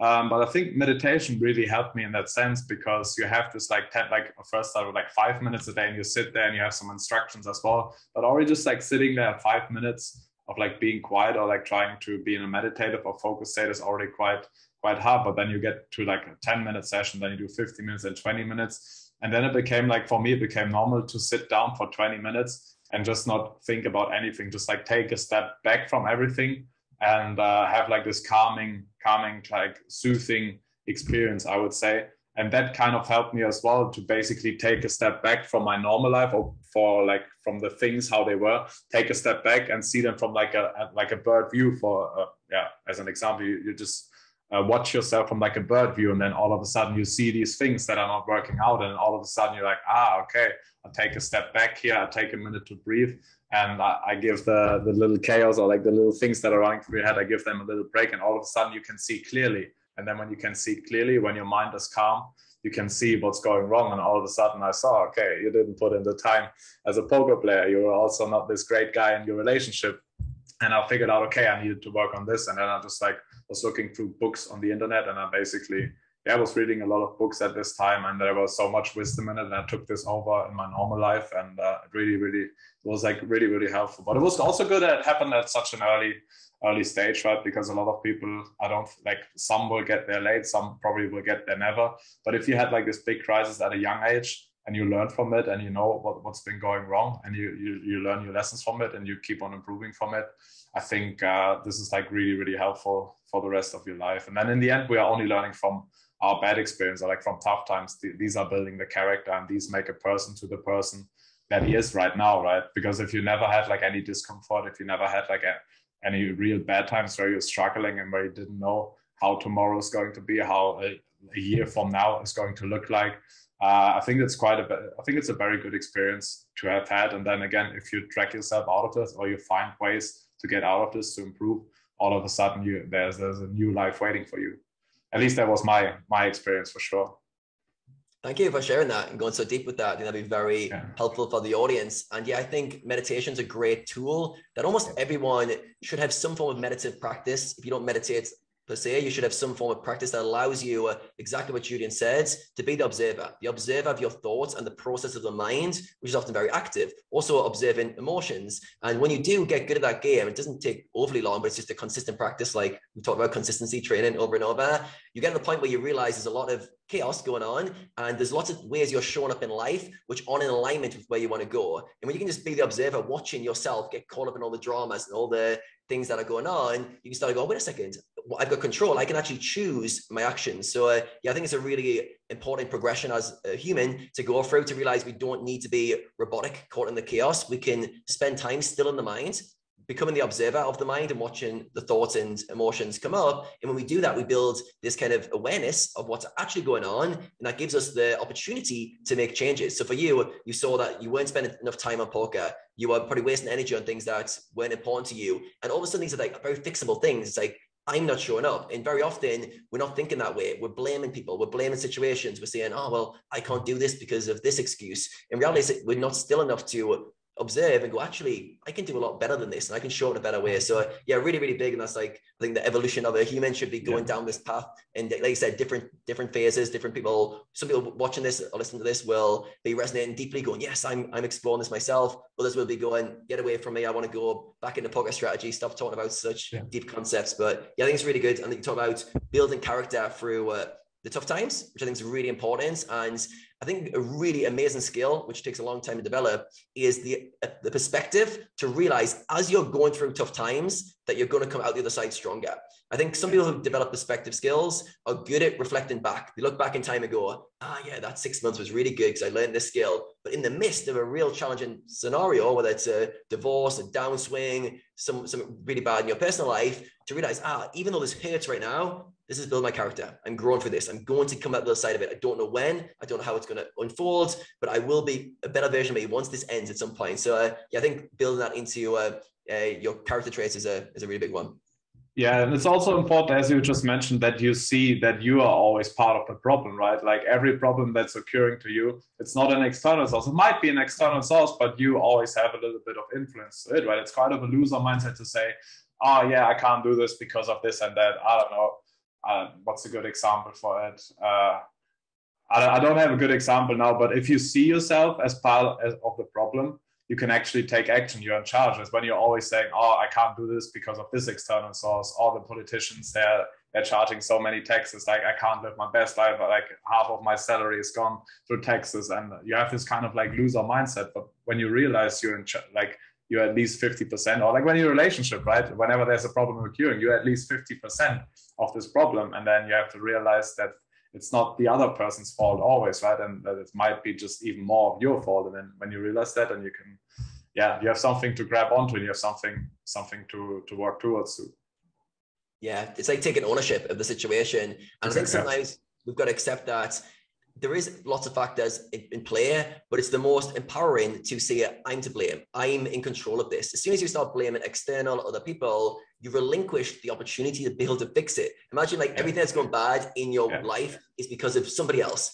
You best befriend that person very quickly because they hold the keys to your life. On the flip side, like everything's gone badly and it's my fault.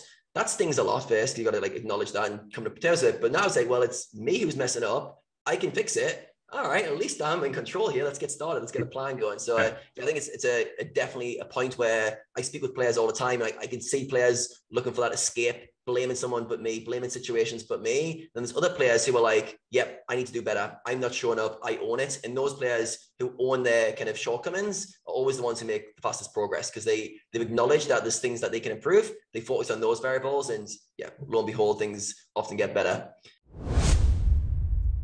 I have some big news, my fellow ambitious poker players, because the doors to our Mechanics of Poker program are closing.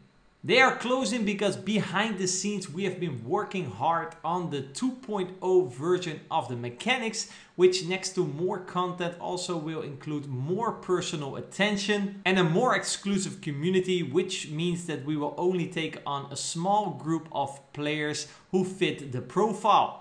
This means that right now is your last chance to guarantee a seat in one of the most complete poker coaching programs out there, which will help you break free from low to mid stakes and help you reach high stakes poker games.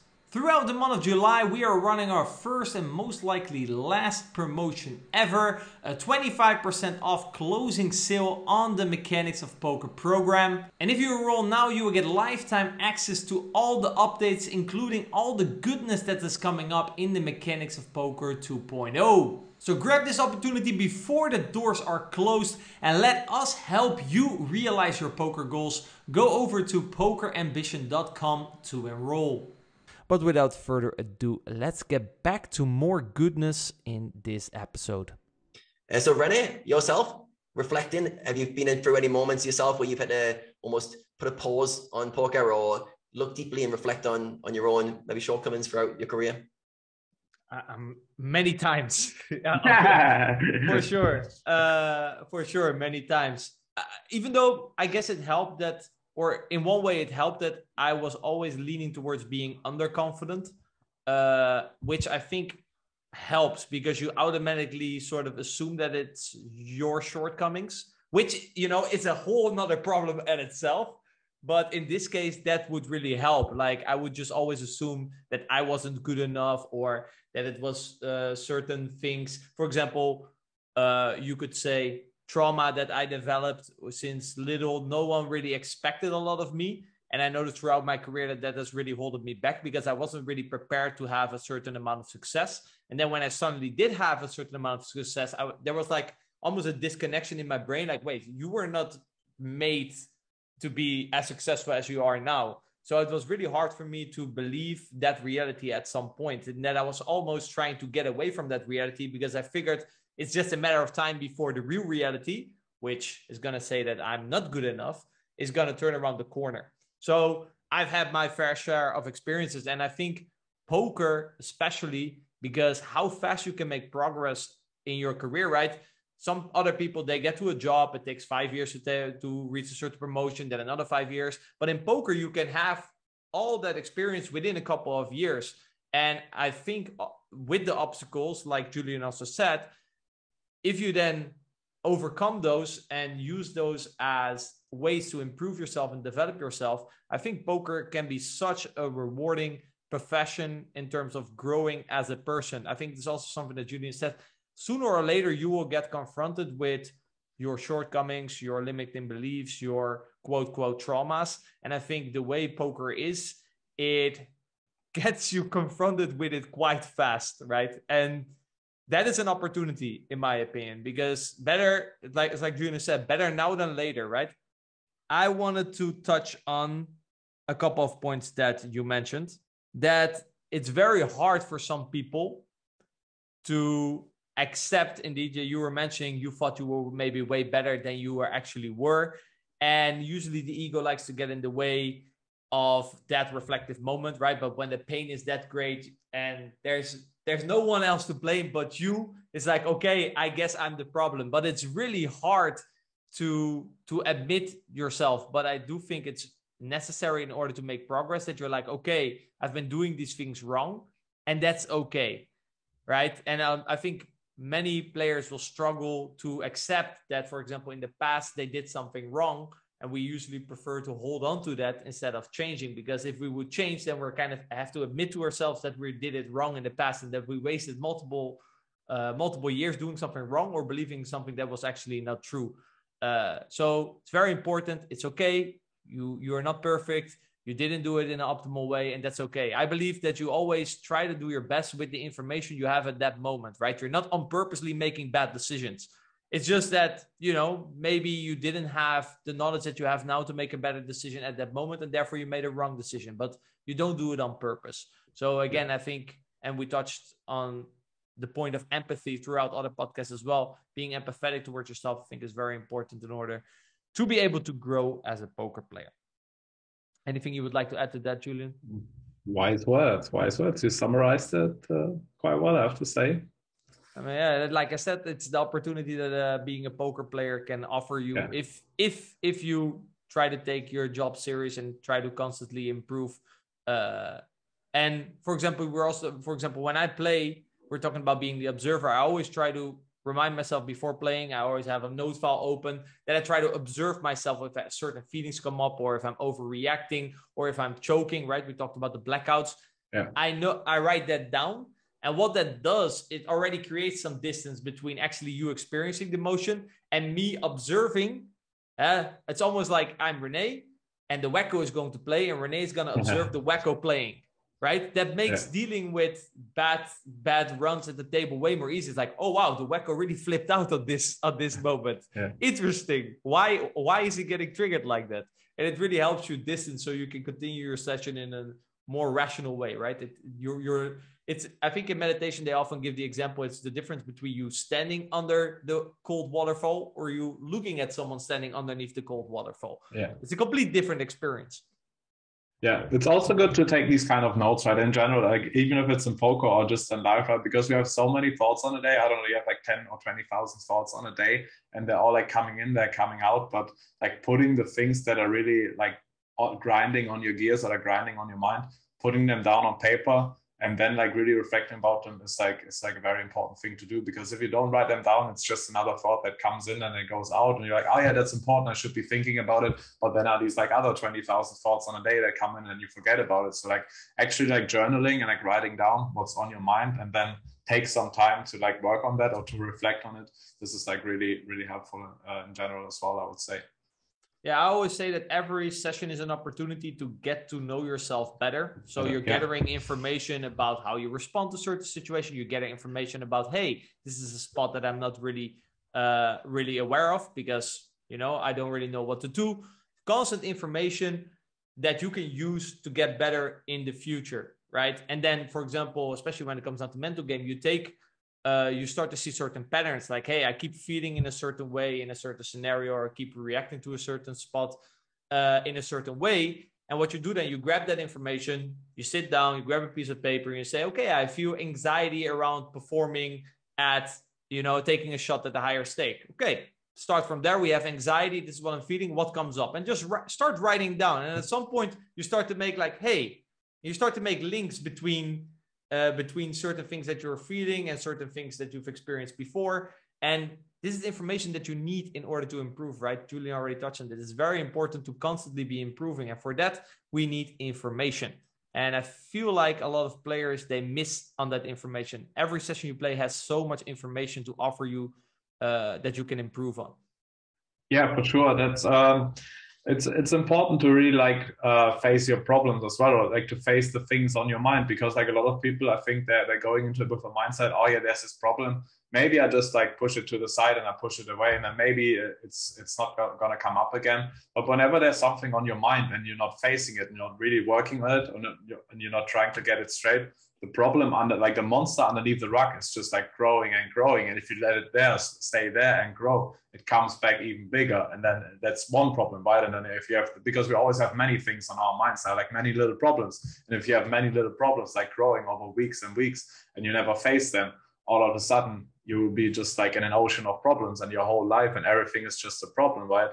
And uh, so it's like really important to like face these kind of things like in poker as well like um, yeah, like practice, like go into whatever, like look at the session that you have played and like see your flaws and see what you're doing wrong and like really face and not be like, ah, oh, no, that was just variance or that was just the guy just got lucky or something like, like see it for what it is and then uh, like try to fix it. And again if there's something on your mind as well like try to fix the problems that you have with your friends or try to fix the problems that you have in your mind as well because that also will translate into poker right? If, if you get it going to a session you have problems with your best friend or you have a problem with your girlfriend or whatever there is with your family. If if you're going into a session with like all these other problems yeah you, you will not perform your best right? You will not have a good session. You will just like take over the problems from your normal life into your poker life as well and then vice versa as well then you're getting crushed at the tables and all of a sudden you let these emotions out to your girlfriend that you're already having uh, other problems with right? And all of a sudden the chaos is waiting so that's what i always say to everyone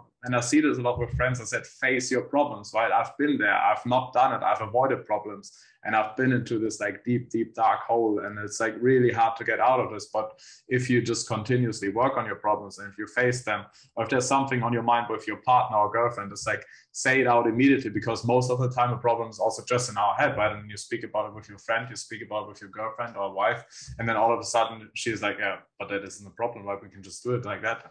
And then it's fixed, right? But you overthink it and it keeps on growing and everything is just chaos, chaos, chaos again. So that's definitely uh, definitely a good point or definitely something to take away from here.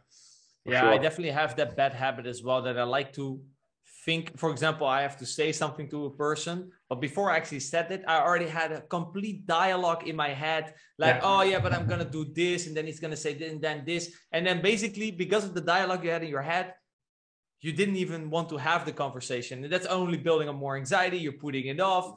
Whereas in truth, usually if you just have the conversation it doesn't we cannot mind read the other person right? He can yeah. respond in a way that you didn't foresee. Uh, i think in relationships this is this is exactly the same.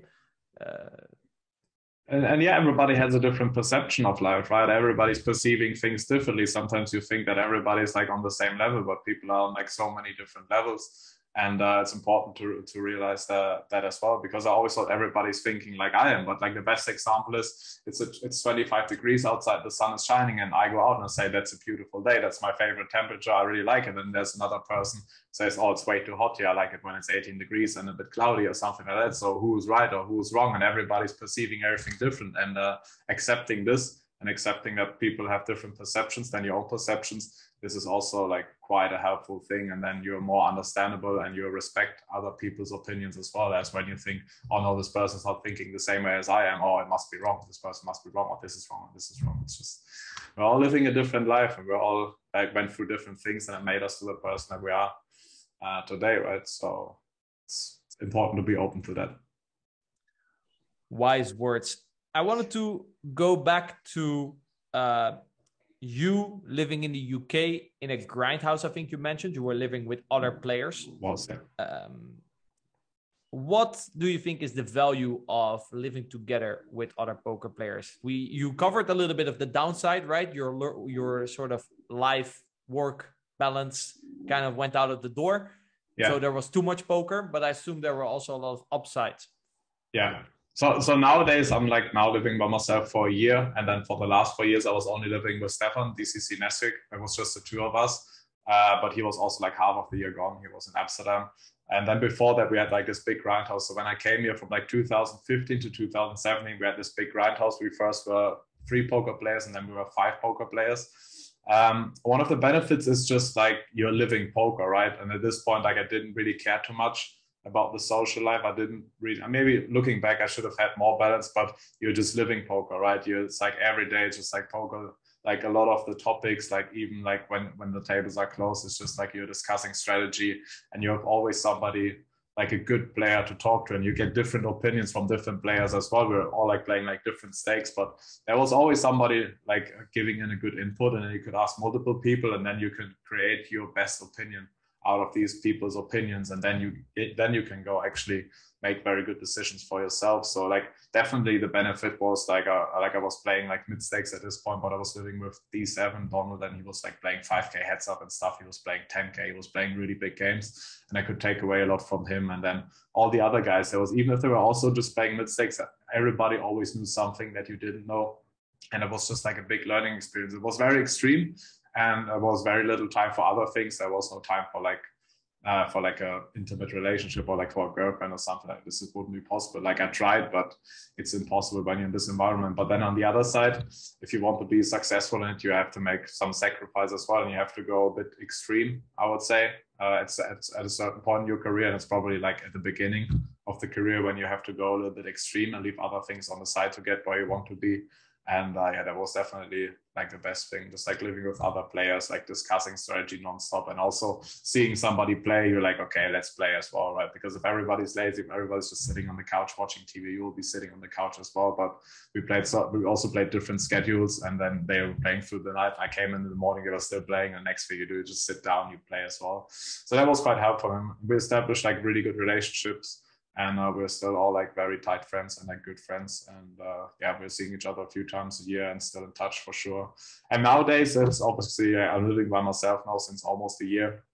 And yeah just the communication goes through skype discord right? I'm speaking to uh, to my team or like to Alex, to both alexes um, that are the coaches as well.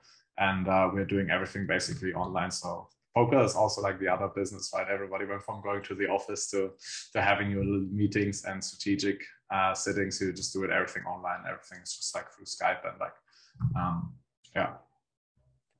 It, but still, it's uh, I've I've noticed as well. Like there there's just this thing if you live together with poker player or if you share an office with poker players, it's you know you pass by it's like hey hey i have a couple of hands can you can, can you quickly give yeah. some feedback on it it's way more spontaneous whereas if you have to plan everything in a sense it's it's definitely it's definitely less effective it can be yeah. it can be still effective but you won't get that same feel as if you yeah. live together with poker players True. you know you're just ah, let's grab a lunch and then suddenly you know a big idea pops up i'm sure you had a couple of big aha moments you also mentioned d7 was definitely playing way higher than you when i was uh, living in my first poker house, uh, there was F My Life who was playing 5K, 10K, and I was playing 200 NL. So obviously you're like, okay, wow, this is this this is this is of a whole nother level. Uh, yeah. What were some of the aha moments that maybe D7 or especially in the beginning when you joined the the Grindhouse that that stuck by you? there, I think there were so many aha moments because I was just I was just average, right? I was selecting my tables well. I was bum hunting quite hard, and I wasn't really good at the I wasn't really good at the day, uh, at the game, especially the pre-solver era.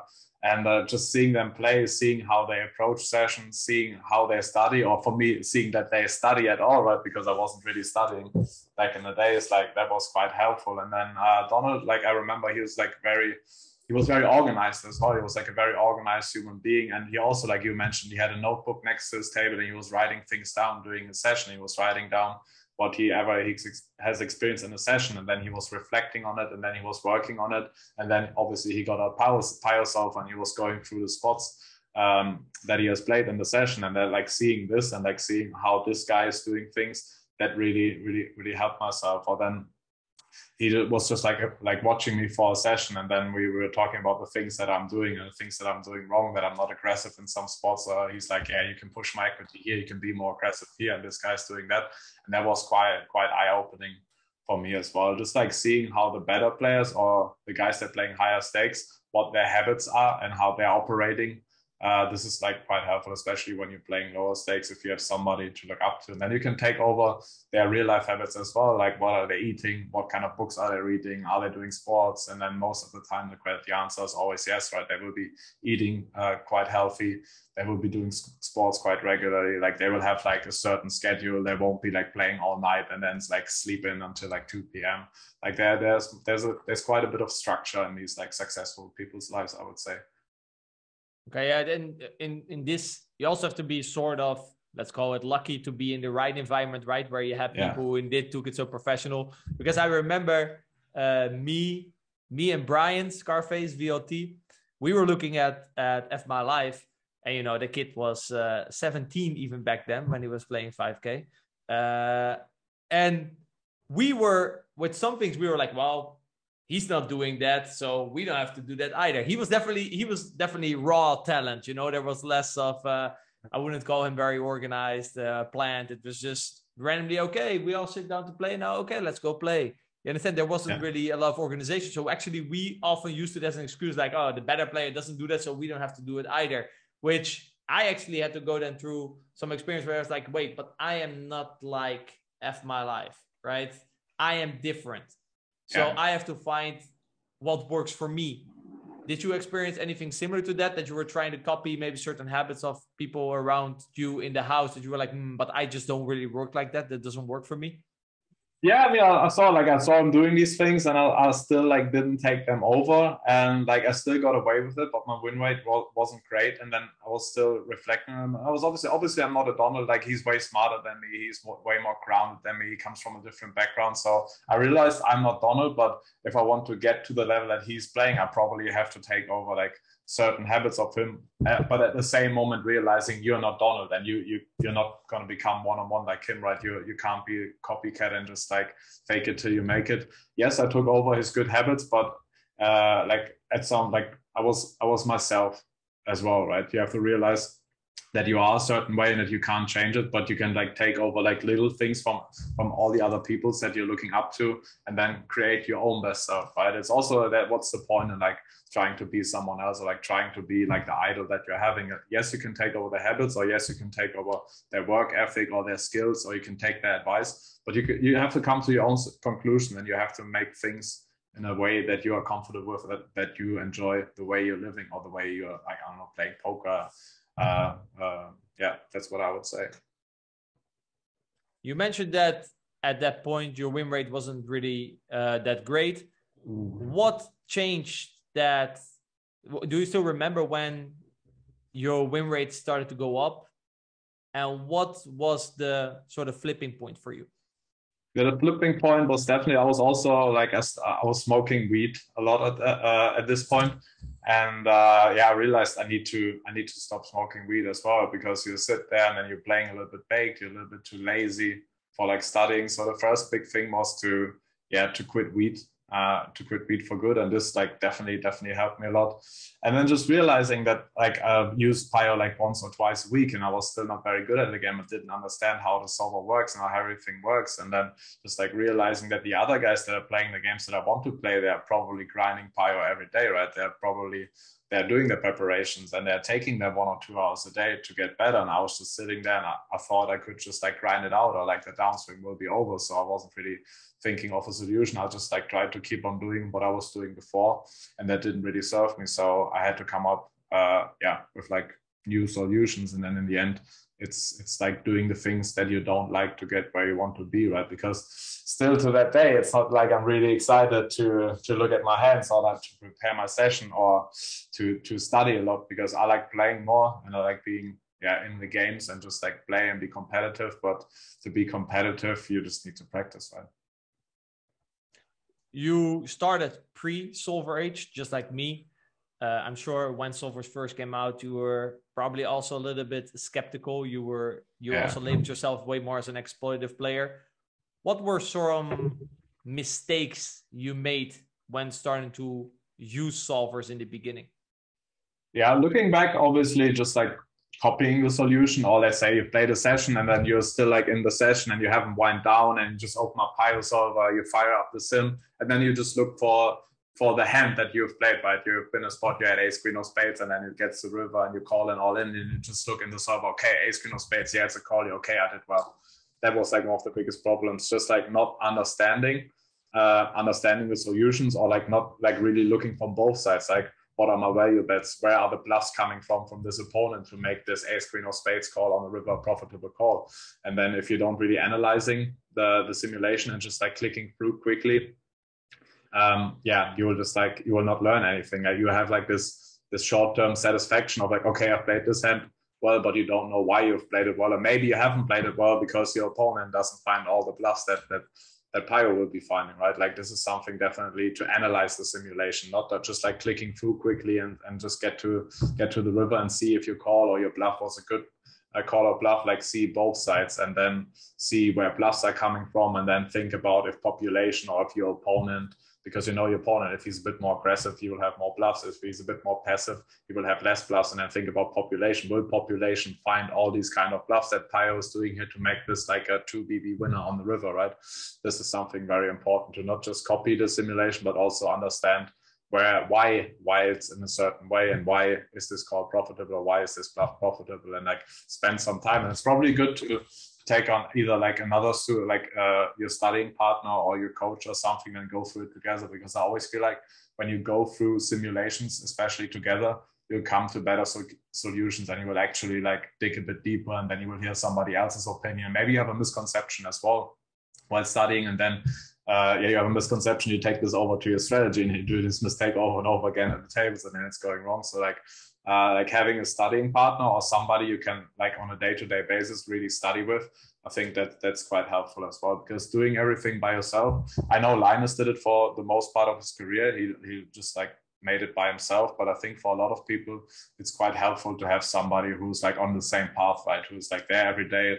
It also like uh, keeps up the motivation, the accountability, right? And then you just like do it together. And then when you have a downswing, you have a downswing together. When you have an upswing, you have an upswing together, right? You're sharing your experience and you're sharing your moments as well and it just like keeps you going and it doesn't need necessarily needs to be a guy that's playing the same level like you can also like let's say if i play 2k i can study with a guy who's playing 500 zoom and he will have like he will know things better than I know. You always have to expect that the guy that's sitting uh, in front of you like knows some knows more than you do, and it's not really depending on the stakes always, right? Yeah, we all have our strong sides and our weak yeah. sides, and this yeah. goes for everyone. Probably, you know, if you're the higher stakes player, you have a higher win rate on average, you will give a bit more information to him. But without giving that information to him, you will not have received the information that he will give to you, right? So that's usually how you have to see it. I think in a study relationship when it comes down to poker. Yeah. Um, any big aha moments from the solver? Yeah, you you you learned how to not use it. Do you still remember a moment where it's like, wow, oh my god, yeah, this is amazing. This will be definitely one advice that I would give to everybody is like to keep keep the strategy simple, right? Not give yourself like three sizings on every street and don't try to mimic the solver in a sense that you think you can play these three different notes perfectly balanced, right? Because if you're doing this, you're probably uh, you're just like exploiting yourself and you're looking down at your hand. And then if you give yourself like three sizings, you will probably always give like make like put the sizing in play that your hand will, would want to do. So uh, yeah, for people who are new to Pio or new to studying, probably like keep the strategy simple on flops and turns, and then on the river start splitting sizings. And um, yeah, don't put in like three different sizes and five different raise sizes, and then click through and say, yeah, you see, Pio is raising this ex- extremely big size for like two percent of the time. I raised it here in this spot, so I didn't make a mistake. So like keep it simple, and uh, because the game is so complex and there's so many different situations, right? And then you have single raise pots from all the positions, and you have three bet pots, you have four bet pots, and you play heads up. And then when you give too many variables into the solver, you're just getting confused because we're not a computer, and you're also not playing against a computer. So keep the strategy relatively simple and understand your strategy. And then if you get at a very good level, then maybe implement a few more sizings on certain streets. But it's very complicated. And I think even at the highest level, even at these like 10, 20K reg battles, um, they, they start to multi-size now. But even then on a bad day, I think even the best are giving away a lot of things uh, in certain spots. So for like everybody who's playing mid stakes or I don't know 500, 1k, 2k, like keep it simple and don't try to imitate the solver and like really understand your simple strategy and just like play it. And then when you get to an even better level, then you can make variations and then you can get become a little bit funky and you start leading and you start implementing smaller and bigger sizes and you freestyle a little bit more. But first like stick to something you can control that's relatively simple but i mean it's already not relative it's relatively complex already but keep it simple. That would be my advice like don't put in 10,000 sizing just keep it easy until you're at the point where you can actually where you understand what's going on where you understand the solver where you understand your opponent where you understand the spot how the spot is played out and then you can make it complex again. But first make it easy. It's not like that the best players like they're or like the people that are on their way to the top that they did something crazy. They, they kept their strategy simple and uh, they were sticking to it. And then at some point, when they were at this master level, then it's what when they started to to make it more complex. But yeah, like when you're building a house, right, you don't start to build the roof. You first need to you need to start building the fundament of it, and then at the end, you're building the roof, and then you can get a little bit crazy and funky and take these sneaky lines and stuff. Yeah, I don't think we should make things more complex than necessary. And definitely, yeah. if, for example, you want to use a three sizing split just because Pio says to use a three sizing split, but you don't understand it, I think that's where it goes wrong. Yeah. I'm actually yeah. personally a big fan of looking at sims with multiple sizings because you can suddenly see that, hey, I think it's it's a common misconception that, for example, when a solver only five percent uh, wants to bet big, for example, on a certain flop, a certain turn, I think it's a bit misconception to just I'll be like, oh, it's five percent, so it's not there. Because sometimes there's a couple of hands that specifically want to bet that sizing, and in there, in my opinion, is actually a great opportunity to learn. Like, hey, interesting. So overall, this is not really a thing, but what are the characteristics of this spot with this hand that leads it to want to bet big? And in there, I think is a great opportunity to learn. And if you learn that concept, then you can, uh, if you're playing, you know, that spot, you don't have to find a big size. But if intuitively you're like, hey, this is that hand that it makes a lot of sense with, let's throw it out. But the problem is when you start to expect yourself to execute a three sizing split perfectly. It shouldn't be that shouldn't be the expectation. But if in game it comes up, I don't think we should limit ourselves to a simplified strategy. Do you, do you agree with that? It's it's depending. It's depending also. Like first, if you're confusing yourself with it, uh, then it's probably not a good thing. And then second, you also have to think about if your opponents are noticing it all of a sudden. Because if you play against the best, they will notice like certain things, like certain notions, and all of a sudden he went, he did this five percent note, but then he only had the nuts, right?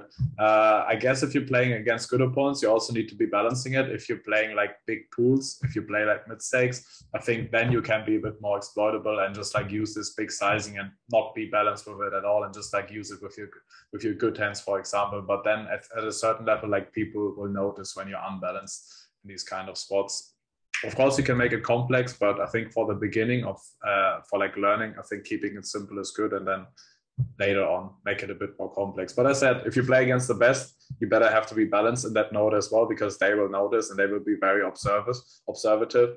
If you're playing uh, in like a if you're playing 100 sumo stars and there are like 300 or 200 players in there like who cares? Like nobody will notice. They're all playing four tables of zoom. Nobody will like change like see a change in your sizing patterns, for example, and then there will be such a big influx of fish or recreational players that it doesn't really matter in the end. I guess one thing playing good against uh, professionals, but then there's the other thing also like playing good against fish. Like this is also another another level or not like another strategic level that you have to be good at because I also saw a lot of students and a lot of people they they're like they play the hand against the fish and they're putting it into Pio and then like, they're trying to come oh my they're God. trying to they're trying to come to an answer I don't know if it's Glantio I don't it was a Glantio's RNGing against recreationals as well and uh, to me it didn't make too much sense and I think it's a big big misconception yeah then you don't really understand why a solver RNGs if you start yeah. RNGing against the recreational, or you're just like, I don't want to make a decision. Let's give it to the RNG. RNG, yeah. I hear this many many times these days. People are always blaming the RNG, and uh, like you, you, stack somebody that you know, and then you get a message on Skype, and he said, "Oh, you can. You're so lucky. My RNG was one." And I was like, "So you're giving away your best judgment to like something you have no control of." I mean, it's good to do it, but you also have like you have to have a good strategy with your RNG, right? If you're just using your RNG to like um, to to try to not have like a difficult decision and just like put it into the numbers, then I don't think it's a good thing. But if you're having like a proper RNG strategy and you're playing against an opponent where you have to actually RNG, then it's good. But for me personally, I uh, I don't use an RNG. I always say I am the RNG, and uh, I just make my decision intuitively.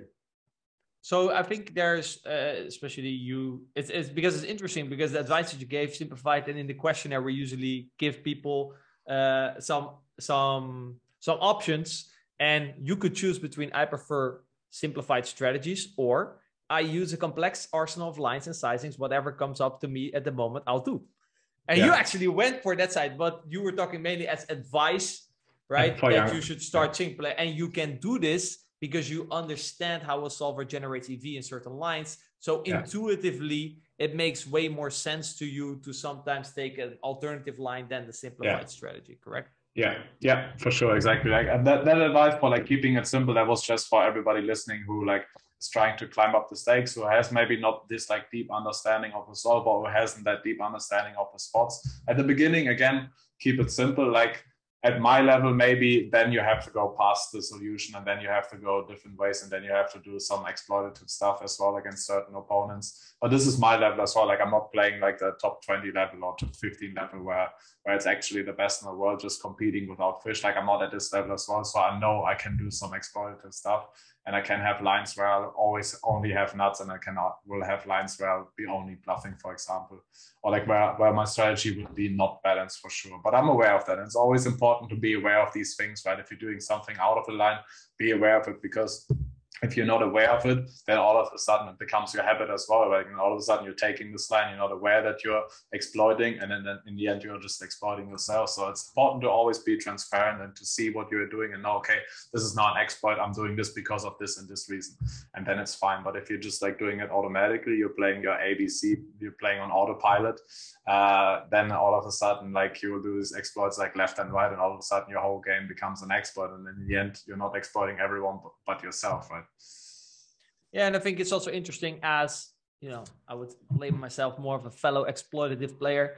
Uh, you are sort of you end up being balanced because the pool is made up of different profiles. So instead of RNGing a hand, you would sometimes always bet or sometimes always check a hand versus a specific profile. So in the end, your own stats will appear to be quote quote balanced. However, you're very unbalanced against a certain individual, but you do that because his leaks allow you to take a very exploitative line, which is clearly higher in EV, right? Yeah. Which is then very hard for me who plays against Julian, who just let's say I play against you and it's just see your average stats and like looks fine.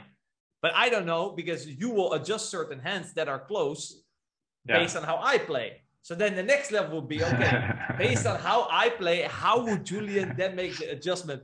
And you know, when I was playing a lot of battles, battles, battles, this is definitely stuff that you have to take in consideration. But to be honest, uh, I think I'm pretty good at that stuff. And with the majority of the players, especially if you don't focus in on a specific player, you don't really know exactly what's going on. Yeah. So then I think we should also be honest to ourselves, like okay, should I really use that RNG just for the sake of being balanced against this particular opponent? Probably not. What people often do wrong and what you definitely shouldn't do, and I think this is also something that Julian pointed out. If you then, for example, in a 5% big spot, use the big sizing, you have to definitely look, like I said, in some spots it makes a lot of sense for value, but then the bluffs are less intuitive, which could open you up for an imbalance and other people could just hero fold against you or people start to invent a sizing in a spot that doesn't really exist. And you, you probably can relate to this as well. Sometimes the C player uses size in a spot where I know this is not really a thing. And when that happens, you can ask the question like, hmm, it's not really a thing here. Would you be more inclined to da- size down or size up with value or bluffs? Yeah. And that's then where, you know, especially players, you and me, we have a lot of experience. That's definitely where you can start exploiting your opponents. And that's where I think being unbalanced can really hurt you. Yeah. Yeah. Also, like with the stats and stuff, I don't dig too deep into it. Like I have my baseline, like like the pio, like the bio, the pio strategy, like the simulator. I look into a few stats. It's like won when saw flop and won at showdown, and then look at people's like red and blue line, and then I uh, look at their aggression frequencies on flop turns and river and their VPIP and PFR, and I basically draw my conclusions from them. So this is like my my baseline to to analyze an opponent or like in like a bigger field. Like obviously, if it's like a reg battle, as you said, then you have to dig a bit deeper and you really have to look in like free bet spots and the percentages and etc. and the frequencies and everything. But if it's just like you bring you're playing in a broader pool, like I only look at the W like won when saw flop, won at showdown, went to showdown, then their aggression frequencies, and then I categorize. Okay, he's tied so he won't be over bluffing me in this spot. Okay, this guy's loose. Uh, I have to call here sometimes. So like this is this could be the spot where should or can where you can use an RNG. So this guy is over bluffing in this certain spot, and I have a good bluff catcher here. And then I look at the profile of the player again and said, okay, he's like his aggression frequency on the river is way too high. His VPIP is quite high. His free bet is quite high, and his red line is winning. So he's fighting for pots. So I will call this player down here more often as opposed to when the guy has a 23 VPIP and this won when saw flop is 46, right? And he's finding this huge size on the river and he's going all in a spot where it's hard to have like natural bluffs and where you have to have a lot of uh, unintuitive bluffs. And I really have a strong hand, but I would still fold my strong hand because the guy just never bluffs, right? The guy is playing 12 hours of poker every day. He's bum hunting. He's playing multiple tables and uh, he doesn't have a high win rate. So I'm not going to call down these guys for stacks, for example. This is the adjustments that I'm doing in game. Yeah, you have to realize that that guy is not there to take your money. That guy is there to take money against the fish, and he happens to get into a pot with the nuts against you. Yeah, yeah, of course, of course. And don't call down the tight guy. So yeah, th- this is indeed a very easy way to boost your win rate. Label the you know, I really like the one with yeah. flop stat as well. For the people who don't know what it is, it basically, I mean, it says it's it says in the statistic how often you win the pot when you see a flop. The higher the number, the more you fight for pots. The lower the number, the less you fight for pots. It's simple as that. So you can expect a higher one with a flop player to fight back at you more often. It's not completely black and white that he's now on the river over bluffing. Obviously, it's way more nuanced, but I think what a lot of players, especially in bigger pools, do wrong, they will add way more stats to their HUD First of all, they will have sample size issues, and then they will start to see, and then they will start to look at specific spots in in the flop. But I think, especially early on in your career, you're then missing the point. I think you should just focus on playing solid yourself, right? That's already hard enough at an earlier stage in your career, and then just use the stats that I think Julian suggested. I think they were perfect to kind of label, okay, this guy is a bit more passive, this guy is a bit more aggressive to help you make better decisions on your bluff catchers. And then with the aggression, especially in terms of where should my EV come from? Oh, this guy's very aggressive, so let him bluff. Oh, this guy's very passive, so I probably have to do the betting myself. I think from an exploitative perspective, I think this is probably the way to go when you're still playing at a at a mm-hmm. lower level. Yeah, and then the next thing is like understanding the spot, understanding understanding the board and the ranges. So even if the guy has a won when saw flop of 51, right? Let's say easy example, it comes like king, queen, jack 10, right? And it breaks out, and then he's betting and over betting and jamming. You have a nine, for example, or something like that. This is a spot where even the guy with the 53 won when saw flop doesn't have a bluff, right? And then understanding this and then understanding like all the different boards, how they play out, and where bluffs are actually coming from. Uh, yeah, that's way more important that's yeah. way more important. Yeah, yeah, yeah. This is the next thing. But first, like take take these few uh, take these few stats and go from there. Categorize passive, tight, passive, and then and then you see, okay, on the river he's too aggressive. I have to call more. On the river he's too passive. He's only betting top pair plus you, so I can poke my bluff catcher even in Pio or in a, in an in an ideal world, uh, it would be like a call or like an indifferent call or something like that yeah, we'll leave that uh, RNG river calls up to the to the top ten in the world, battling it out against each other. Uh, you you mentioned that you know your advice is to not give so much complex strategies. You're a coach yourself as well. You do a CFP together with Stefan. When you uh, when you teach poker, what are some characteristics you see in certain students that makes you makes you think it's more likely that they will succeed, and what are some tells you have on the students that will most probably not succeed in your experience? It's most of the time it's their initiative and um, the time they're spending studying by themselves or like taking the initiative and the responsibility for themselves. Because I think a lot of guys out there they're thinking they're joining a CFP with like good coaches and a good community, and I think that's already enough to get them to like uh, NL1K and a 2K level. But I think in the end, this is just like uh, this is like a mentorship. This is like a support. You still have to put in your own house. You still have to take the initiative and uh, a study by yourself or like find a studying partner like take a fellow student and use him uh, for studying on a regular basis. Like because you, you only have like one or two one-on-one sessions if at all in a week but that's not enough to get you to where you want to get. If you want to become an nl1k nl2k regular you still have to put in a lot of work by yourself. And then while you're doing your own work and while you're doing your own initiative, you will have questions, right? And then you write down these questions. And then when you have the one on one session with your coach, you ask these questions, but you always, always, and our most successful students, they, they were just like taking care of themselves. They had the initiative, they had the drive. They were asked, like, they were asking me nonstop questions on Skype, and I was always replying. So, but it has to come from the student, like trying to push somebody through these like one or two years or whatever the contract length is um, won't work out. Like the initiative has to come from them, the drive and the ambition to make it has to come from them. And then you're standing there with your best advice, right? And then they can come to you and you will give them your best advice or in worst case, your best guess. But there's always somebody they can speak to and always like a supportive person.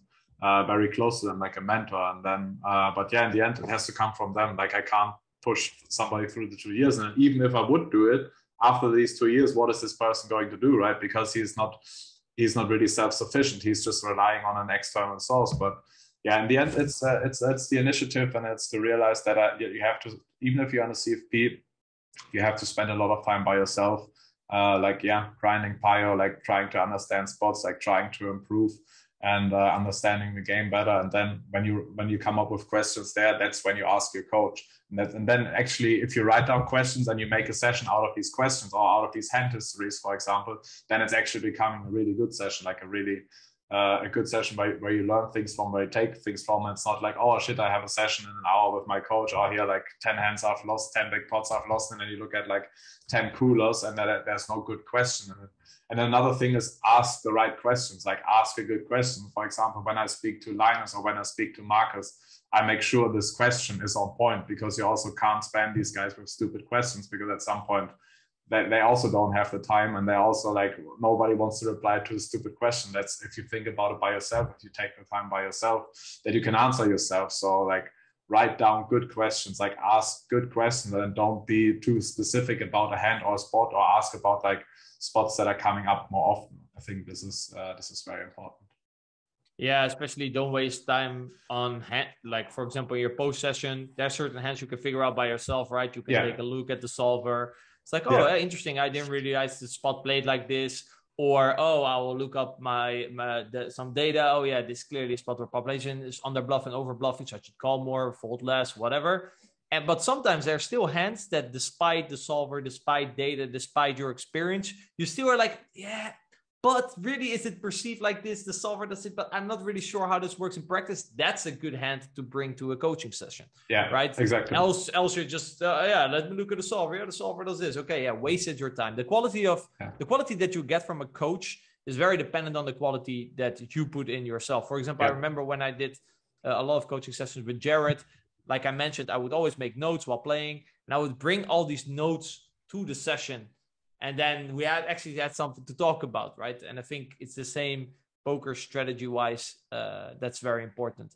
You yeah. you also mentioned that um, you know you you like doing CFP type of coaching more than hourly coaching because you feel like it's more fulfilling. What do you yeah. think it, it it gives you? Compared to hourly coaching, for example? Yeah, so, so with the hourly coaching, uh, it was it was like in the end, I, I can be transparent, honest about like hourly coaching was way more profitable uh, the hourly was quite high. Uh, but just people just come to you, they pay their money, right? You give them what they want, they get what you want, uh, they get what they want, and then they're leaving again. And then maybe they come back for a second or third session, but uh, in the end, it wasn't really fulfilling because you didn't know the person. And then also in the end, how much can you teach somebody in three lessons, right? Or like in five lessons? And it's probably not too much. So I felt like it was a little bit they didn't get the, the biggest bang for their buck. And I felt like it was the first time I realized money doesn't bring me happiness and then I basically canceled all like one-on-one sessions. If I give a one-on-one session and it's like a friend of mine or something or somebody who's struggling, I give it for free.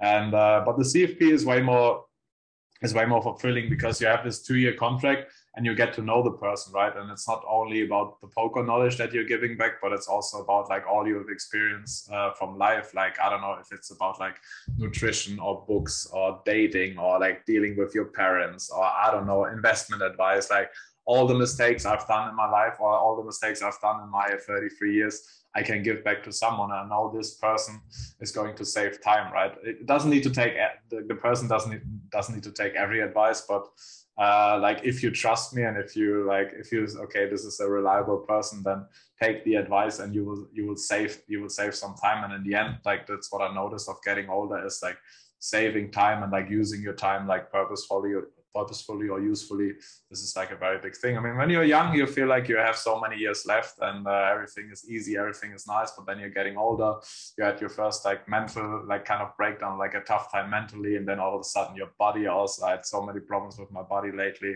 and you realize okay you're a mortal human being and your time is limited. So yeah, in the end, it's about saving time and creating like a relationship with the person and like knowing something about the person and actually like seeing them succeed in a sense and then in best case scenario, what we did as well uh, with our two former students, they are now they became so good in these two years that we are now discussing the strategy together. Right there, they're kind of like coaching me in a sense, and they come up with new ideas, and they have the, the energy, the drive, the power, and they, they, they, they keep on pushing. And this that's also that's what's pushing me as well, their drive. And then we bring together their new ideas and my experience, and then out of this we can we can come to good uh, conclusions for sure.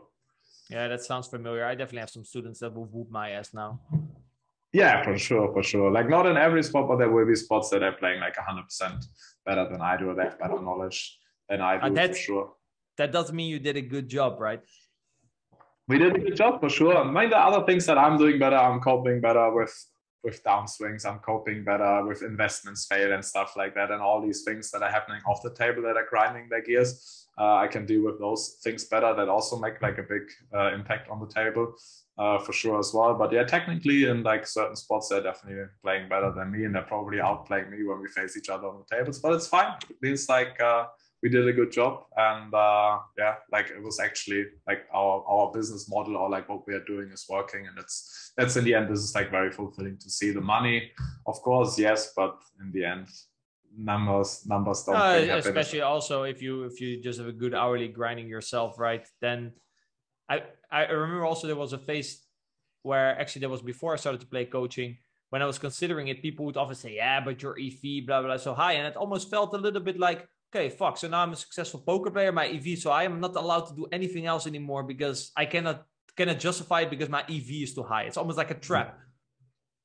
Yeah, but you can also only play so so many hours of poker a day, right? Like um, because your hourly will drop when you play like 16 hours a day, or if you play like yes. six, seven, eight hours, you'll have a high hourly. But then if you spend something at, the, at like because it's like a similar thing coaching, but it's still like in the same area. It's not like you all of a sudden you start day trading or you start going out and like trying to run a completely different business. It's like a similar thing, and it also helps you to improve as well, right? Because you also have to put in extra theoretical work and you have to prepare sessions and then uh, what what what I'm struggling or like what's I think is really difficult about coaching is to put your own thoughts uh, into words to a guy who's like three or four levels below you, right? To put your complex thoughts into like quite easy words. Like this is something I find like really challenging, but like also just like expressing your thoughts, putting them into understandable words. I think that makes you understand the entire strategy or like the things that you're doing way, way, way better. And that's what's helping me. And obviously like the theoretical work, I see more hands uh, I see more spots, I see more solutions than I, than I would be seeing if it was just for myself. So that's that's also like very beneficial, and you make sure you're staying on top because it's not only for you, it's also for someone else, right? I mean, you can fuck up your own life and it's whatever, but if you're fucking up someone else's life, it's it's a big responsibility. So you have to make sure that every session that or like every session that I'm giving, I try to I try to always like give my best and my best advice and try to really uh, help the other person for sure. Yeah, because I know what that's yeah, I know what's at stake for them, right? Because I've been there and I didn't have help, and I know how difficult it is to make your way up. And money is short, bankroll is short. You have expenses, you have downswings and stuff like that. So I know what they're going through, and uh, so I try to always like give my best when I do a session. After like a coaching session of like an hour, one hour, fifteen minutes, also need a break. I need to take like a one yeah, hour yeah. break. It's like my head is spinning around like crazy. But then you see also like you did something, you did something challenging. And it's challenging. It's challenging in a way as well. And I really enjoy it.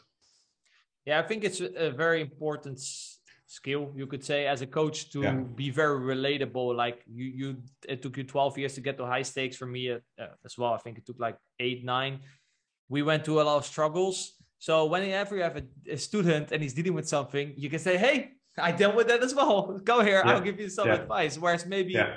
if you were a bit more, let's let's just call it talented for the sake, and things went because of that, you just have a natural uh, ability to be good at poker. Probably you will have a tougher time giving advice to struggling students because you cannot really relate to what they're experiencing. Yeah yeah, you see them struggling and you know exactly what to tell them, you know exactly what they need. And this is quite, you feel like, I don't know, you feel like a father to their son.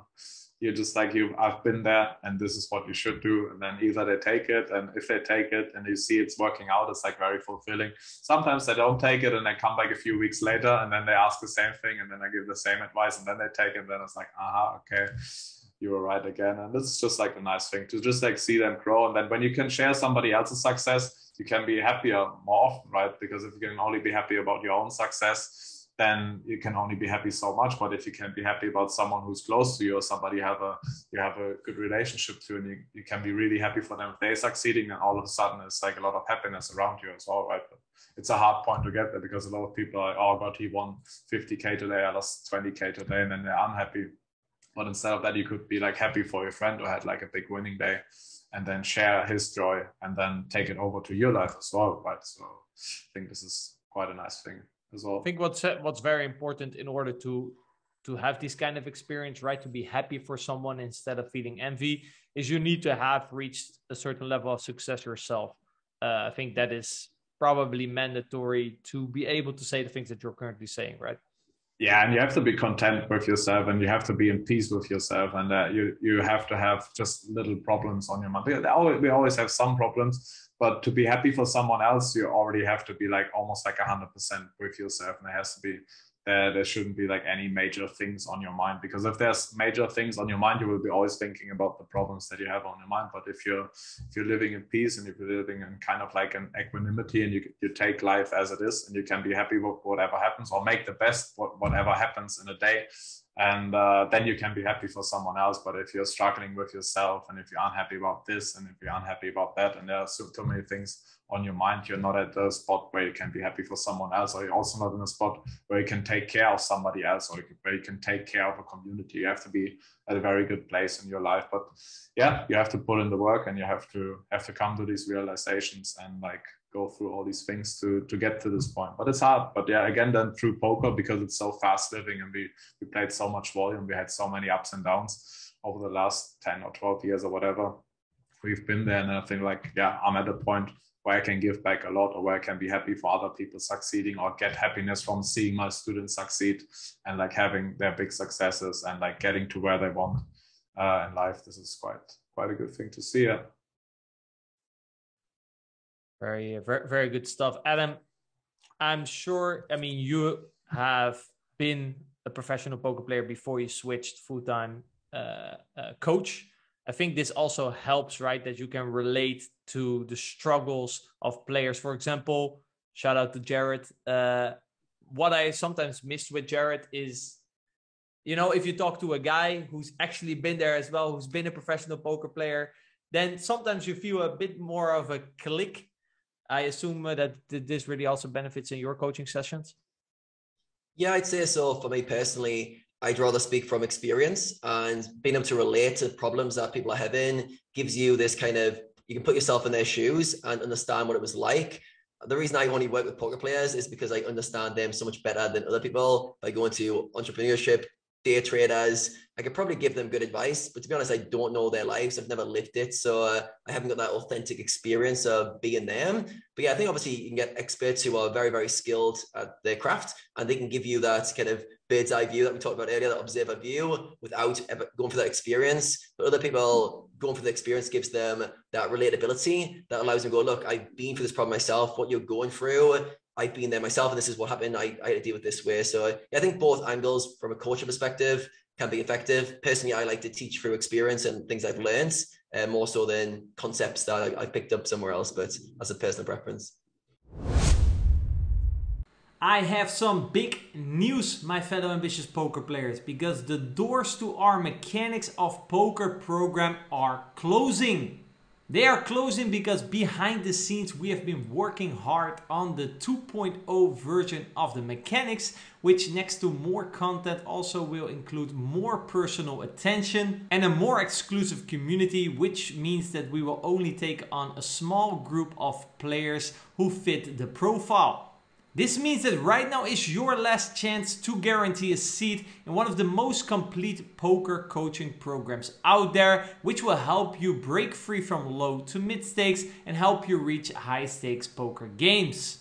Throughout the month of July, we are running our first and most likely last promotion ever a 25% off closing sale on the Mechanics of Poker program. And if you enroll now, you will get lifetime access to all the updates, including all the goodness that is coming up in the Mechanics of Poker 2.0. So grab this opportunity before the doors are closed and let us help you realize your poker goals. Go over to pokerambition.com to enroll.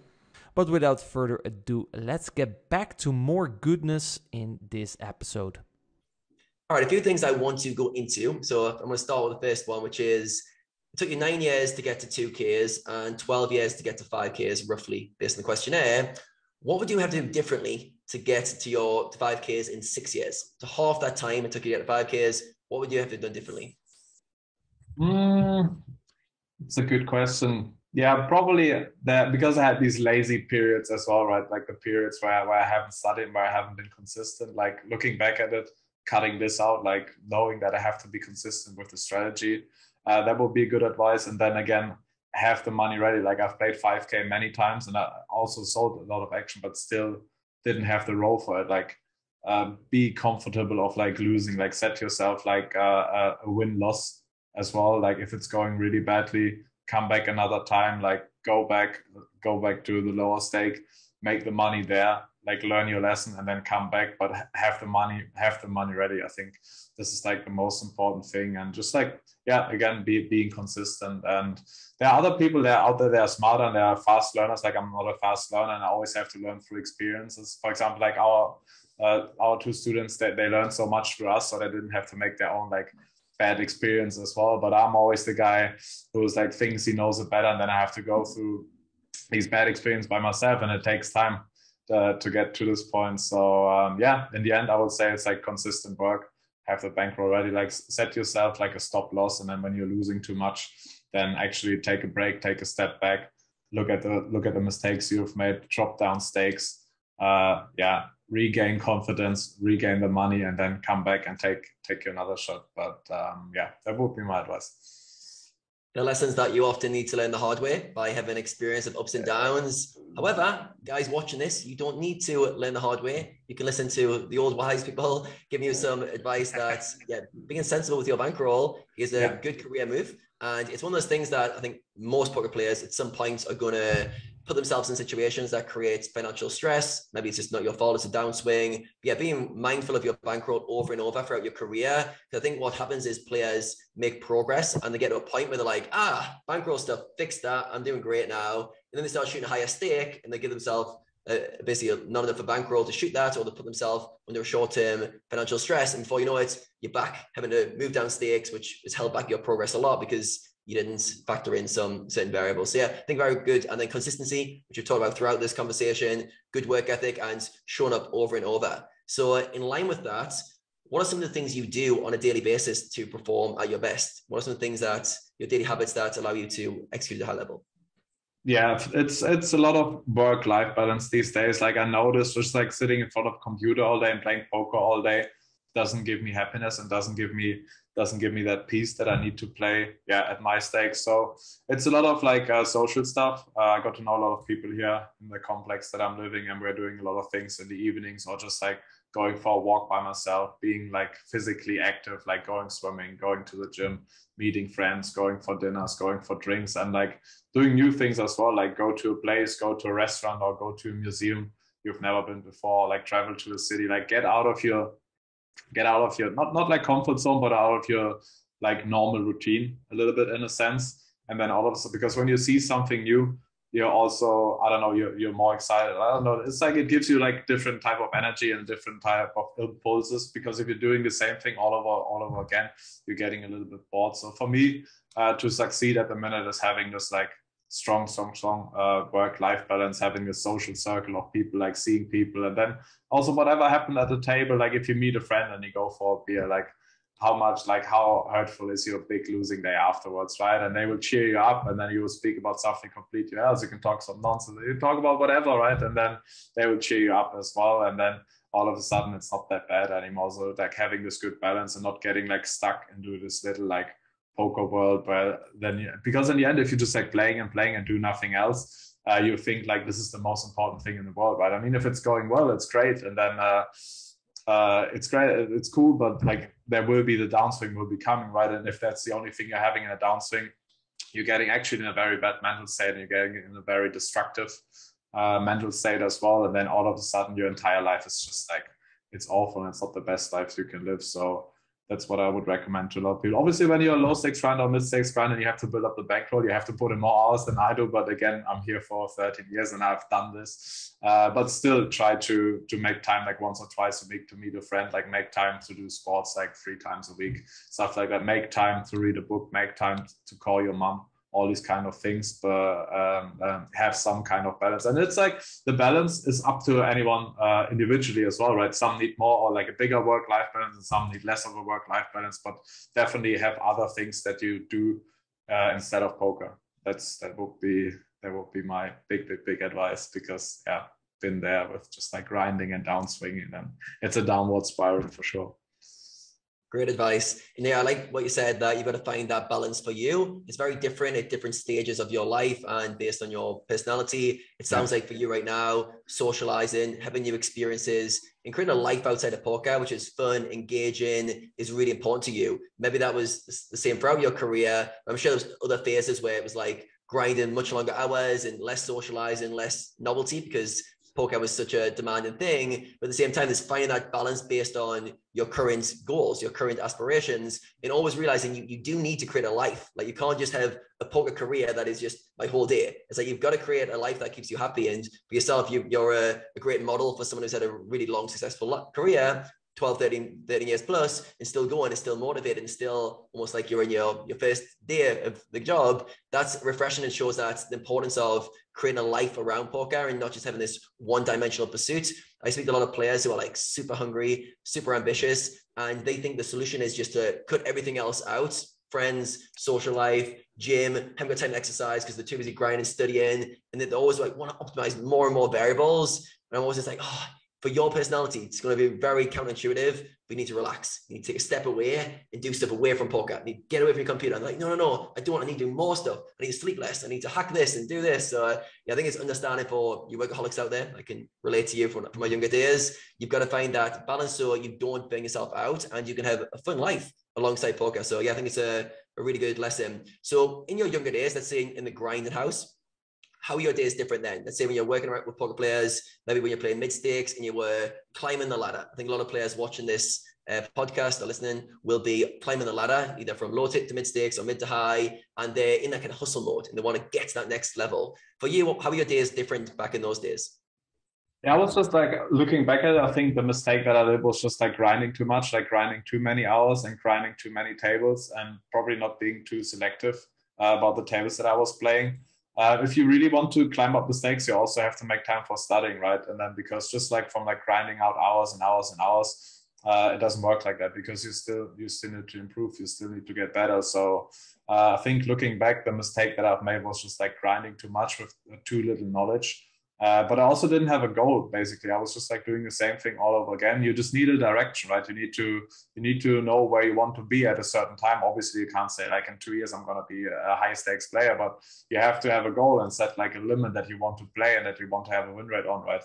So you need to you need to be goal driven because otherwise you just show up every day, and that's what I did. And I was just like doing it because I did it yesterday, so I was like I'm going to do it tomorrow, and like wasn't really aware of like what's happening. So like setting a goal what you want to achieve and also like making time for studying instead of just like grinding grinding grinding. I think that's very important because yeah in the end it's about the path right? It's not about the goal but you need a goal to to have a direction right? Yeah you need the goal first to decide the path to get you there. So it's like exactly. like, and yeah, then make sure you enjoy uh, sorry and then and then make sure you'll enjoy the path as well because then if you if you don't enjoy the path if you don't enjoy the time that you need to reach your goal it's not like you'll reach your goal and you'll wake up with a smile every day. Rather, imagine you go to university, for example, for four years and you get your bachelor's degrees, but you really didn't like the four years of like studying or whatever you did, and you think you will be happy when you have your bachelor's degrees. You will be happy about your bachelor's degrees for maybe like a day or two, and then all of a sudden you have your bachelor degrees, and then what's next, right? And you look back at four miserable years, and it wasn't really worth it? So, like, have a direction, have a goal, but also make sure the path to it or the way to it or the time you're spending to reach the goal is is enjoyable for you or it's like yeah yeah. Very important very important lesson. And yeah i think we spend most of our time pursuing things on the path that at the end the kind of getting to destinations are very fleeting moments. Often yeah. we don't even spend the time to acknowledge it. I picture anything i worked long towards i got to that outcome and i was like okay on to the next thing. Almost didn't acknowledge it. I've got one of those degree papers somewhere gathering dust achievements I've had in my life, it's like, oh, on to the next thing. So uh, if you're enjoying the path, that's the, the real thing. Can how can I wake up every morning loving my days? I think I had an interview with Steph Curry recently, the basketball player, yeah. and they were going, How are you so consistent? How do you always put so much time into your craft? And he goes, I love my days. I love my days. And I think that's a really good thing. It's like, I, what that really means is he's on the path towards the goals he wants and he loves the path. He loves the pursuit. And yeah. when you do that and you find that blend for yourself, you don't need discipline. You don't need someone with a whip. You don't need consequences because you're enjoying the pursuit. So uh, when you're younger, take some time to figure out what the path is. You might be some trap doors on the way and some some go off track occasionally. But I think always thinking, okay, what's my thing I'm aiming for, and how can I create days and a path to that, which I enjoy the process of. So I think it's good. Yeah. All right. I want to ask you about emotions. So uh, you touched on it in your career, punching screens, smashing mice, and then you also touched on the fact that you would say you're probably better than your peers at handling your emotions now. So I want to touch on some of the things you may, may have done to uh, go from this guy who's smashing his screen to being very zen-like, or at least in control of your emotions relative to other players in your group. What are some of the things that have been important for you to uh, get a handle on your emotions whilst being a poker player? Uh, I think what helped me quite a lot was uh, Jared Tendler's book, uh, The Mental Game of Poker. Uh, yeah, to understand where your emotions coming from and to understand that it's natural. And it's also like when you're reading a book, you're also learning a lot about yourself as well, right? It's like kind of like a self-help book, and you have these, all these like little exercises and as we've mentioned before, you're just like writing down your thoughts and you're writing down your emotions, and then all of a sudden you're reflecting on it. And then at some point it's making sense, right? Like in the end, it all makes sense that these emotions are happening because you play, and when you play, you want to win, right? You don't want to lose or you don't want to draw, you want to win. But in poker, it's just the thing you can't always win because there's always basically probability. So uh, making peace with that and understanding where my emotions coming from, uh, that definitely helped me a lot. Then obviously getting older, being more experienced, like realizing, okay, this cycle is going to happen over and over again. Like now, this is not the last time, uh, but there will be better times coming as well. I think that's quite important. And then obviously, I guess I'm already 33. The testosterone levels there, they're probably already dropping a little bit. So having less testosterone, but just like having more experience, have a bigger bankroll, have more comfort and have more confidence in general and know that things will go a certain way after some time and that it's just a cycle. It's the same as on the stock market or with crypto. It's like now we're in a bull market, but we know we know there's gonna be and having this this confidence of like knowing that things will be good again or having this a certainty that things will be going good again at some point and then depending on how much work you're, you're spending on improving it will go you will come faster to the times when things will be better right just like having the certainty that this is not going to be the status quo and that chaos is not the status quo and there will be good times coming again just have to push through learn your lesson improve and then there will, there's another day when the sun is shining right mm, great stuff yes i think the first avenue there for you was reflecting and Jared Tendler's yeah. book was a great kind of in point for you to go into yeah. yourself and go for the exercise that he maps out in his book. And then experiencing, and there's no substitute in life for experience. And I like at the end point, you come to the state wisdom where you realize everything's a cycle. There's a great book, yeah. uh, Principles by Ray Dalio, and he talks about yeah. cycle. Everything's just another one of those, meaning another cycle that goes up, goes down, and goes back to normality. Sometimes we're in the chaos of a down and we're like, ah, oh, not realizing it's going to come good again. It's like the, the sun comes yeah. up, sun goes down, kind of analogy. But it takes a while to get to that point, especially when emotions are involved, because emotions kind of paint a lens that this is what life's going to be like. If you wake up depressed or low energy, like life sucks. Not this next hour sucks. Not this emotion's going to pass by. It's like, my life sucks right now. And we need to get past that and realize, wait a second, this emotion is going to pass. This phase of my life is going to pass. It's going to be another cycle. On the other side, there's going to be some good times. However, I've got to embrace going for this tough times, some lessons to learn, often a lot of lessons to be learned. I don't want to say rush through this this negative period. And yeah, I think wisdom of understand that it's going to come back around in a good way and you're going to learn from it and come out the other side. So yeah, I think that's a a really important one. I know myself, if I get caught in emotion, if I can like I've talked about before, observe that emotion, you just realize it's gonna pass. It's gonna pass. Yeah. Like it's cycle, it's not gonna last forever. It's gonna be gone before I've even took, took time to, to notify it. So uh, yeah, I think understand that emotions don't, unless you cling on to them. The other thing, emotions last a long time. And I like what you talked about pushing things down and putting the, the monster under the rock and them growing. It's the same with emotions that like you push them down and you don't, you suppress them over and over they ain't going anywhere for a long time. They're going to blow up in different ways and they may carry around for a long part of your life. But if you're experiencing emotions, if you're actually with an emotion, they're very quick. Like they're, they're on a short time frame relatively to a, a kind of your, your life. So uh, you can get through many emotions very quickly if you experience them. So good stuff. I like that. Yeah. The pain will come. Suffering is optional, right? You know that yes. the downswing is going to be coming, but if you suffer from it, if you're making it worse than it actually is, and if you don't see it for what it is, then it's even more it's like harder to endure but if you know it's going to come and you know how it's going to be and you know it's going to pass then yeah yeah you don't yeah yeah you don't there's an equation for that something like suffering equals pain times by resistance or something. So how much you resist the situation yeah. equals the suffering. So the pain is given, you're having the pain. If you resist the pain, you suffer. If you let the pain come through, you you're okay. So yeah, great stuff. All right, I want to touch on a few uh, things that you talk about. Uh, favorite books, because you talk about there was a certain time of your life where you were doing introspective work, for 2015, 2016 time. Yeah. You were really digging deep into yourself. And we've talked about poker books like Jared Tendler's the Game of Poker. Is there yeah. any other books, maybe outside of poker, that had a big impact on your life? Yeah, it's definitely. Um, I was reading As a Man Thinketh. Uh, I think it's from Paul Allen. It's a very old one. It's like hundred years old. Like I tried to read it in English, but uh, I only went through three pages, so I bought it in German. So I definitely recommend this one. It's all, only like ninety pages, but get it in your get it in your mother language. Don't read it in English because it will be impossible. This had this one had a really big impact because it's about like seeing things positive instead of negative and that negativity leads to nothing and then positivity basically leads to everything right? Like if you have negative energy like it will get you to certain places but it will get you to the wrong places and negative uh, negative energy is also limited whereas positive energy will get you to the right place and, and, and, will make you meet the right persons and it's also unlimited right? Because if you're sharing positive energy it will also come back to you and then it's just like it's unlimited. So that one was really good uh, then I was reading uh, both of uh, Jordan Peterson books, 12 Rules for Life and 12 More Rules for Life. Uh, I think uh, he has like very strong opinions, but he's also he knows so so many different things and he's he's digging down deep on so many topics. So I would really recommend this one. And then there was another book from Dale Carnegie, How to Make Friends and Influence People. I believe it's called. It's also like I like these old books. I like books that are like hundred years old because it's not like just like how you say it, it's like a fad that's coming up or it's like a hype that's coming up or like here the five secrets to happiness or like in two weeks to a six pack like all these these bullshitting books that are coming out now. So i really like uh, the wisdom from like old uh, like people that that were really successful. This one really helped me a lot uh, yeah to make friends and how to make friends and what do are actually people looking for looking like because a lot of people that just say, oh, what I've noticed is that you put out your Instagram story, right? And then you're waiting for somebody to reply and you're just like putting out things and putting out things. But in the end to really get attention to like to get like really attention and affection from people you have to uh, you have to ask them how how it's going for them and what they are doing. And then they will be speaking right? And they will be turning to you and then all of a sudden when you give more than you expect and then people will turn back to you right? If you're nice to them and you're asking them for their opinion on what's on your mind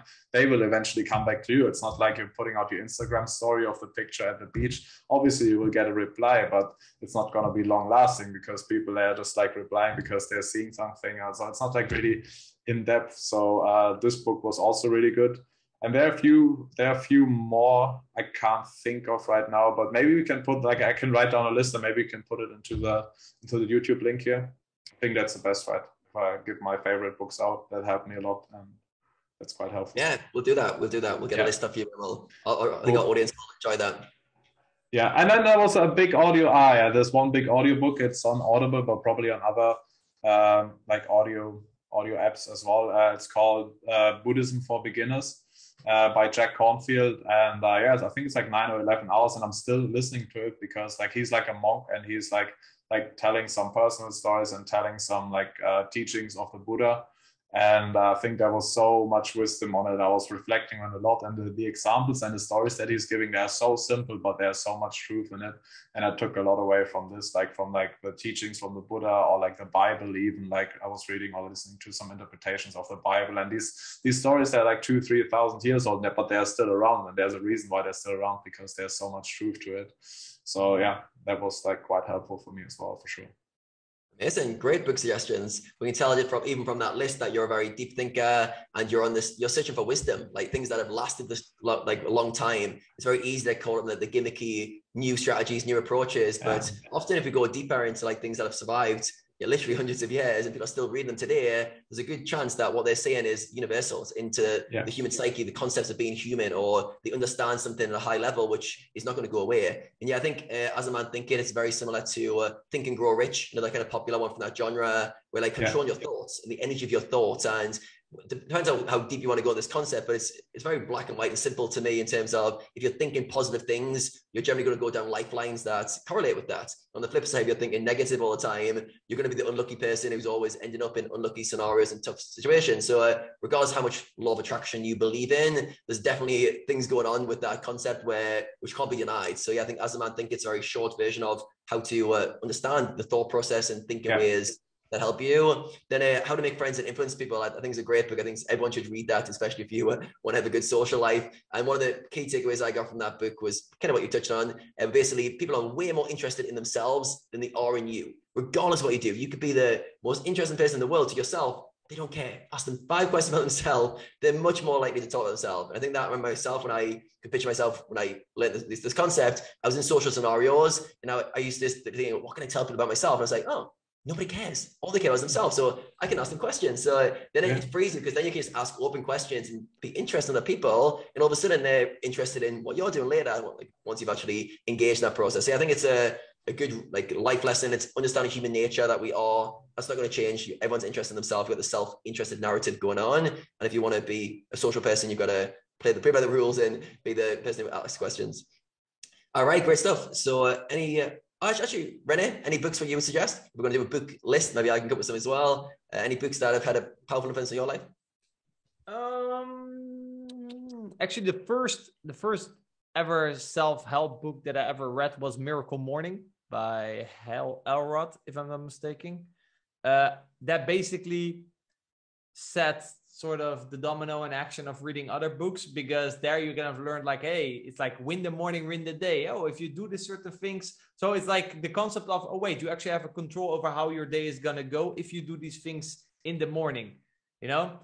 That like that mindset is like interesting. And then i think actually the second book was the law of attraction which I think if you read the real, law of attraction book, a lot of people are going to be like, oh, yeah, sure. Yeah, sure. Wait, ask for the universe and the universe will deliver. Like that got a little bit of a bad rep, right?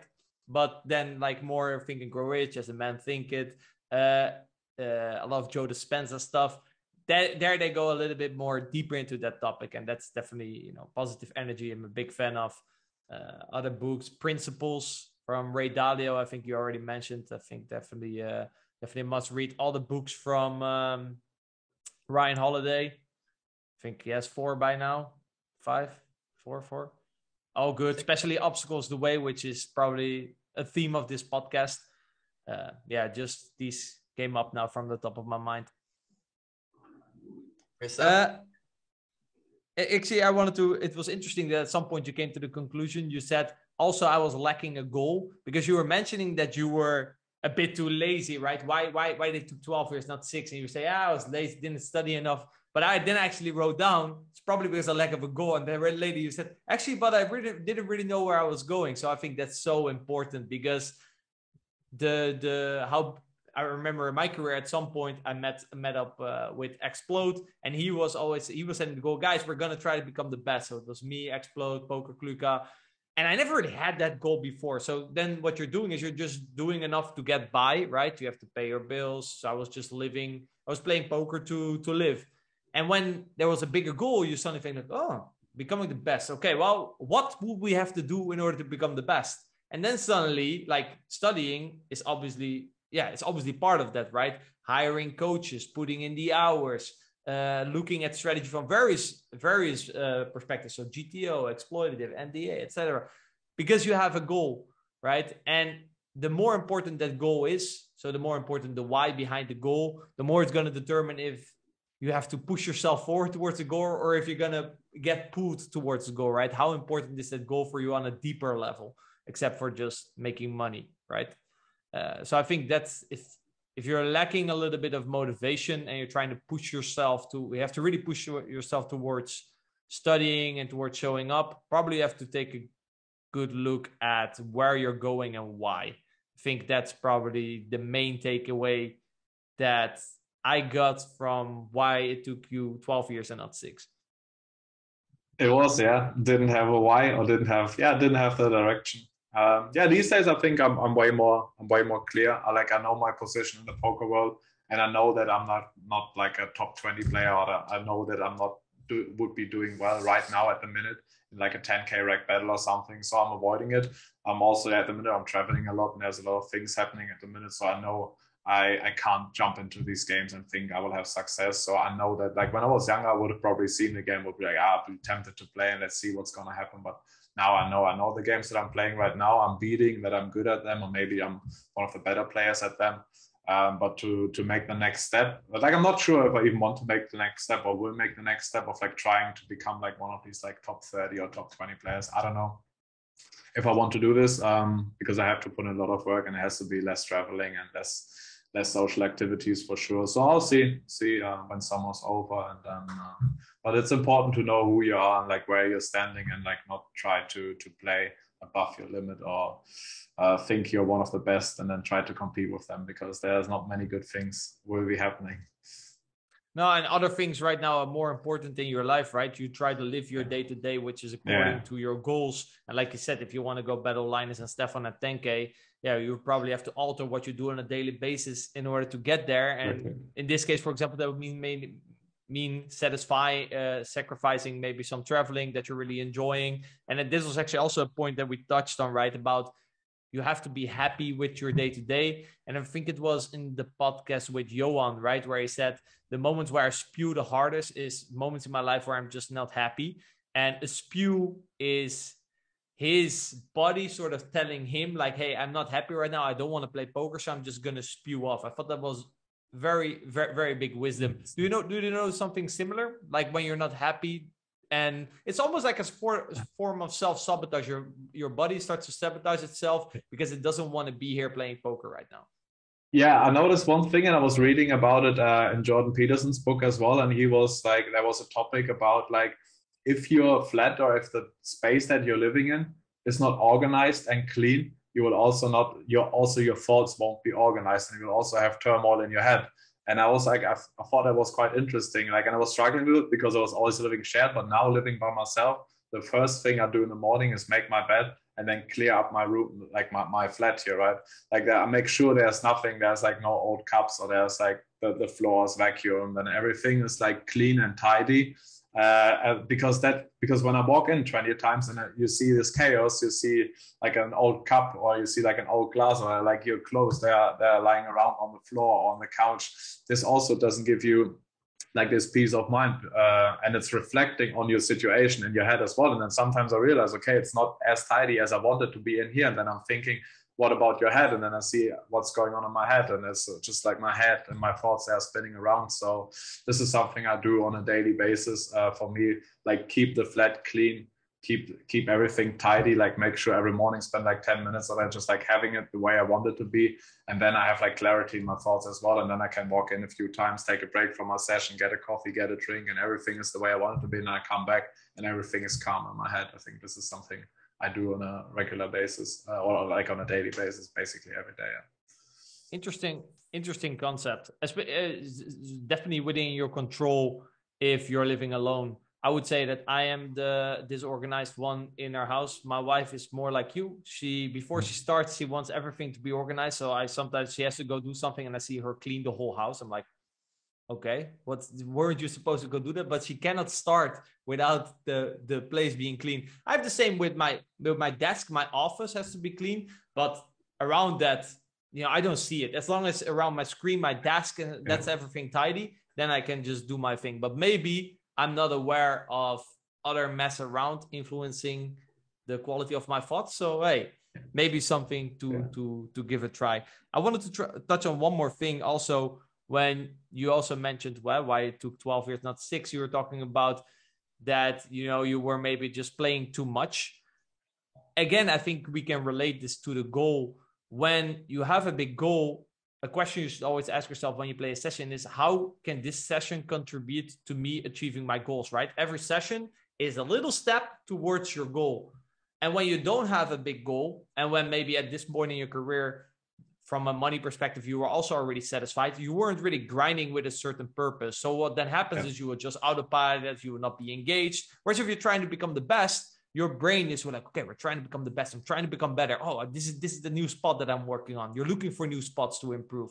You're way more engaged. So all the sessions that you will play are going to be quality instead of quantity. I think this is a very important pe- uh, point for people who are doing a lot of autopiloting. You need a purpose. You need a goal.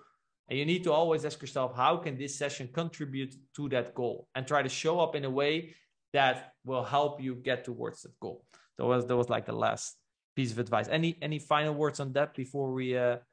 No, but you're summarizing quite well. I have to say. Hard to add something. Uh, hard to add something purposefully. It's very good. I like it. You you also mentioned uh, that uh, currently, you know, you're not really sure if you want to try to take a shot at trying to become top 20 top 30 reg mainly because of the sacrifices. So what are what are the main reasons you play poker right now? Like what are your main goals in poker right now? Yeah the main goal is like to to um, keep up the status quo. Obviously like i'm playing for the month like first i'm playing to actually be better than yesterday and like to enjoy the time that i'm playing but obviously there's a monetary incentive behind it as well. Like my goal is to like to make the, the most money i can do uh, with like the least stress. So I, I, like i don't like variance at the minute. I don't want to go on big downswings and that's why i'm avoiding uh, these like these reg battles and stuff. Because again like I'm on and off here and then you have like a big losing area, you have like a bad stretch because the edges are so small and I don't want to lose a lot of money and then go on a holiday because I know I can't enjoy my holiday. So for the minute, it's like to keep the variance at the bare minimum to play like soft games or to play games where I know I'm at least the second best rec at the table. And um, yeah, to invest as much money as I can to be financially like free or like financially independent at some point where I have like less stress and uh, yeah, where I don't need to grind as much anymore, and then where I have more time to like think about the things that I might want to do after, or like the things of like how to help more people or to have like a bigger impact on society, or at least like have a bigger or better impact on my friends and family or like the people that are important to me. So for the minute, uh, it's really just like enjoying myself on a daily basis, enjoying the sessions that I'm playing, making sure I'm not playing too much, making sure I'm playing the right stakes where I'm one of the best players. And then if I have more time or if I'm willing to sacrifice more time, maybe I'll take a step at the big game. But I have to make this decision. I really like it the way it is at the minute, but I also know I'm probably not gonna like in half a year or like in one year's time if I keep on playing the same stake and like keep on not having this like challenge or this like goal that I'm striving to. I would say maybe that competitive nature, right? That we talked about all the way in the yeah. beginning of the podcast. Yeah. Like, how do you yeah. then try to find within the current grind, how do you then find ways to satisfy that competitive nature? It's still, I mean, the, the, the, games that I'm playing, it's it's not like they're very easy games, but people they're actually very good at poker, and it's still like very competitive, like still super competitive at these games. So for the minute, with like the time and energy I'm having, I'm fine with that, and I'm fine with that kind of competition.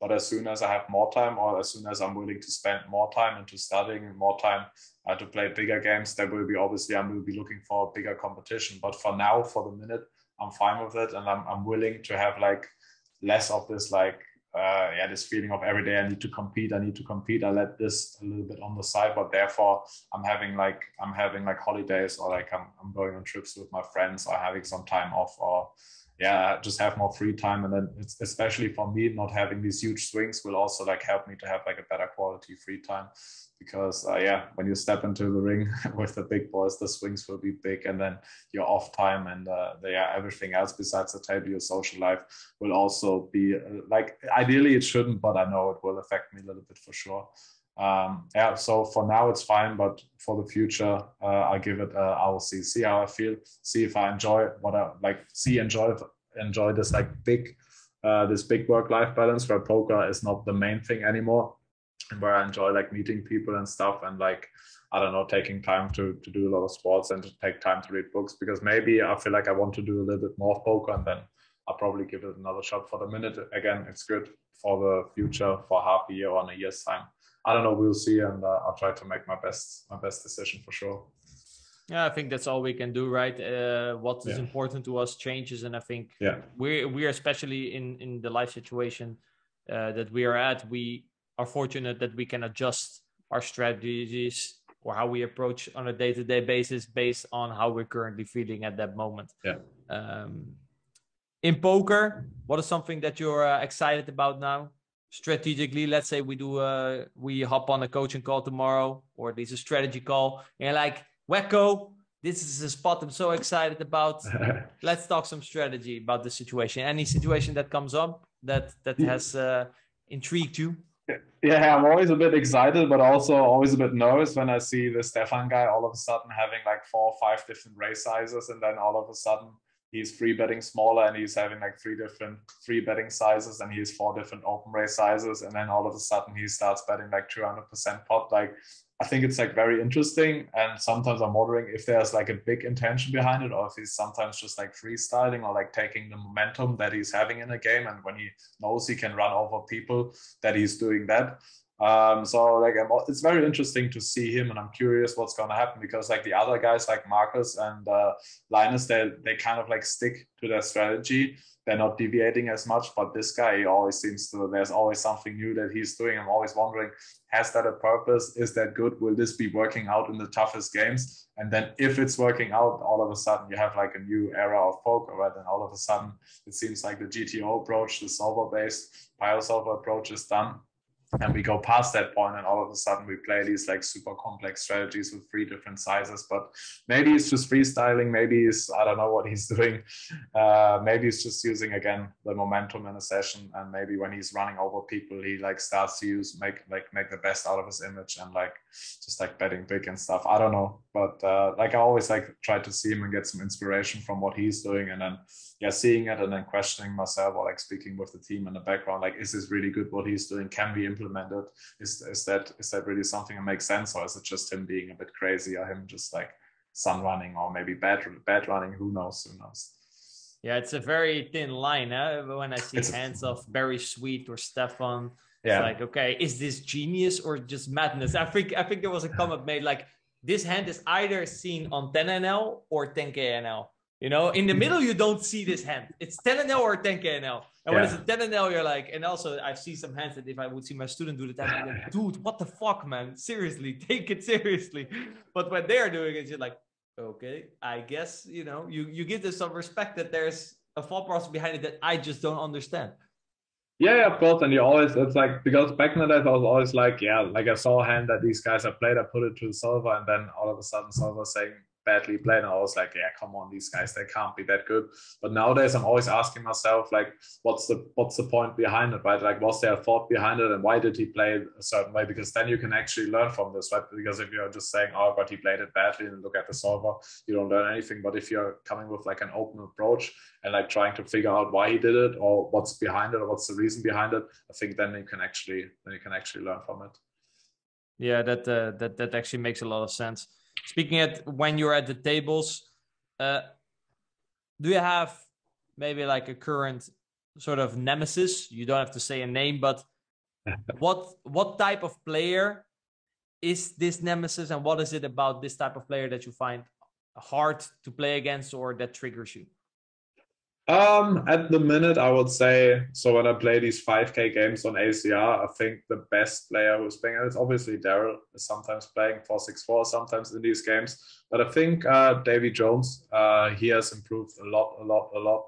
Um, because I remember when he came up like three years ago or something, I think he made the transition from heads up or two years ago. Uh, he wasn't that good, and there were like clear flaws in this game.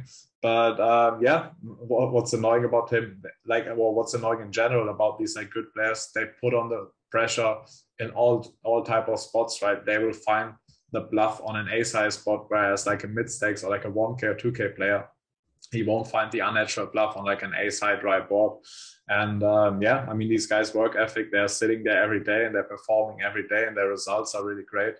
And uh, yeah, what's so good about them? Again, that they find the unintuitive bluffs on the boards where, where like most of the population is under bluffing. And then you sit there, you have a bluff catch and you don't know what to do, right? And then, uh, yeah, you always uh, knew what to do, but then suddenly David. Jones shows up and you're like, nah. Mm-hmm.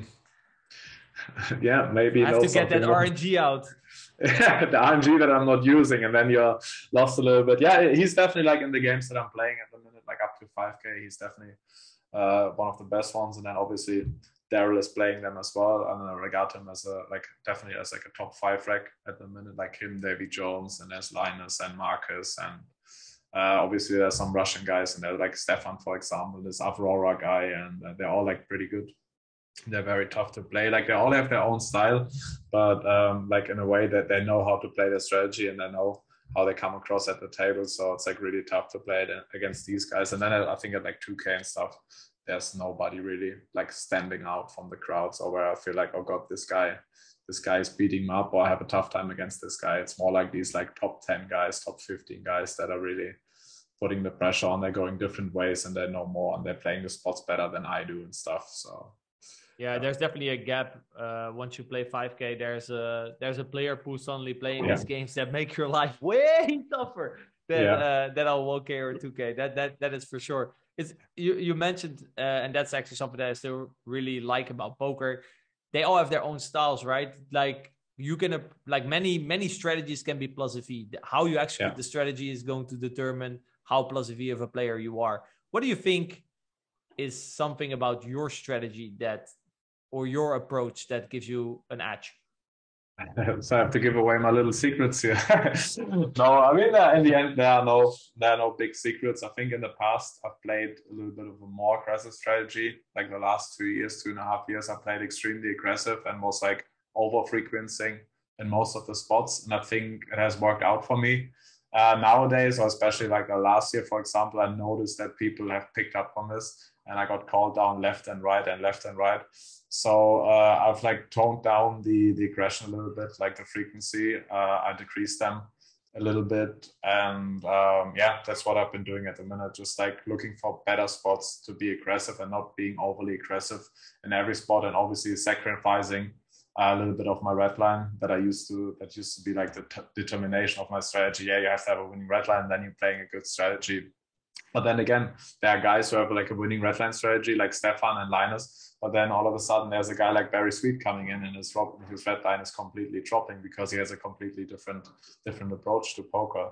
So uh, yeah, in the end, it's about what I've said before as well. It's like understanding the game, understanding the players, and understanding the spots, and like picking the spots where you go for where you're bluffing a lot and then picking the spots where you know this guy will call second pair again and then if you know he's called second pair for stacks again then you just like jam second pair with a better kicker for value uh, instead of like over bluffing the bottom range like continuously and just getting called everywhere. So this is something I've been doing lately, or like spending more time with like see the spots, see what the guy is doing, and see his frequency of calling down. And if he's calling me down too light, I will jam.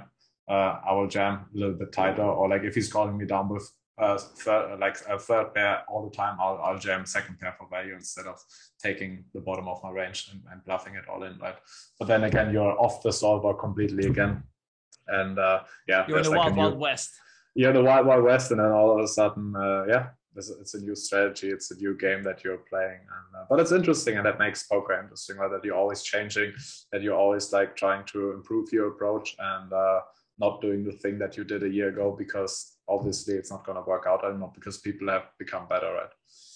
Yeah, I think it's also a misconception about redline. I mean, it really depends on your approach, and I think also there's certain players where I red line more against, and certain players where I blue line more against. Yeah. And I do understand what you like. If you take three years ago, four years ago, uh, the average player was more passive and more willing to fold than the current day player. So I definitely would say the same as you that there's more players now who I try to run over a little bit less, and I'm more forced to make tougher call downs uh, if I compare my stats in the past to now, in the past I would bluff more, I guess, on average and would fold more on average. And now it's like maybe bluff less on average and fold less on average. But this is just an adjustment to the modern day player who's way more into Pio and who's way more aggressive, way less willing to fold. So, you know, you're just adjusting to the games. And obviously, you know, sometimes you still see a rec in a game that's like, hey, this is a guy I can pound on. Nice, finally. but yeah, it's it's it became a bit more the exception than whereas in the past I think it was more the rule, right? That people were just uh, too passive and too much foldy. Yeah, these days it's a bit more merge right? You're you're merging uh, your value range a little bit more, and then if there's a guy calling too much, you're you're putting in like more like thinner value. If the guy is over folding a little bit, you're just adding more plus to it, right? This is basically the entire adjustment. All right, guys, that's poker in a nutshell. Easy. Easy, Easy. game. Easy. All right, uh, we're we're uh, we're quite long here. I think we're uh, gonna wrap it up. Do you have any Ooh. further questions, Adam? No, all good from my end. I just like to thank Julian for being so open and sharing so much wisdom with our audience. Have you got any final words yourself, Julian, that you'd like to share with our audience? Yeah, yeah, first of all, thanks for having me. Thanks for having me. Uh, I really enjoyed it, and I already said it to Rene before. Like, the, like I like how you prepare this podcast, right? You're like actually like super prepared. You're sending in this questionnaire, and then you get to know the person that you're interviewing better, and then you always have something to talk about. And I really enjoyed that it was going so in depth, and that we're like digging deep and like yeah, giving giving back some of our wisdom to like even some younger people that are listening and like making them life a little bit better. And I also like that it's not just about poker; that it's also a bit about life because in the end, uh, like life and poker, they also they can be a little bit correlated as well. Uh, and yeah, in the grand scheme of things like the life and like the wisdom that we take from this more important than poker. So I really enjoyed it. I really enjoyed the conversation. It's like three hours now. And I'm starting to struggle as well to find the right words. But uh, yeah, again, thanks for having me. And I had a really, really, really good time. What a great conversation with Julian that was, as always. Adam, what were your main takeaways? What did we learn from Julian? I was very impressed with Julian. I thought he had a lot of wisdom and a lot of experience that he's gained the hard way, so to speak. 12 years to get to his ultimate outcome of playing 5Ks regularly. And there's a lot of yeah, great wisdom that he's learned throughout that time that he's been, he was kind enough to share with us throughout this conversation. One thing that came across was his kind of holistic approach to life and poker. He almost treats everything as fitting into this kind of balanced perspective where he's got relationships in there, he's got his daily habits, he's got exercising, he's got how he's showing up on a daily basis. And he talked about that story in his career when his relationships went really badly and poker instantly went badly as well and he went into depression. I think as a poker player, it's really good to remember we're a person first and a poker player second, and we can't compartmentalize them. We can't go, poker is this, and then my life's a mess over here. And he talked a lot about the chaos, get, getting good at going through the chaos and getting everything in place. Even towards the end, he was talking about um, making sure his environment's really tidy. So his mind is very tidy. So uh, I like how uh, holistic he was talking about uh, life overall and poker. And he was also trying to keep things simple. Even when he talked about poker strategy for a long time, he was talking about keep it simple until you get to uh, the masters level and the real high, high level. Make it simple, make your life simple clear your room, clear your space, and make your strategies um, as simple as you can.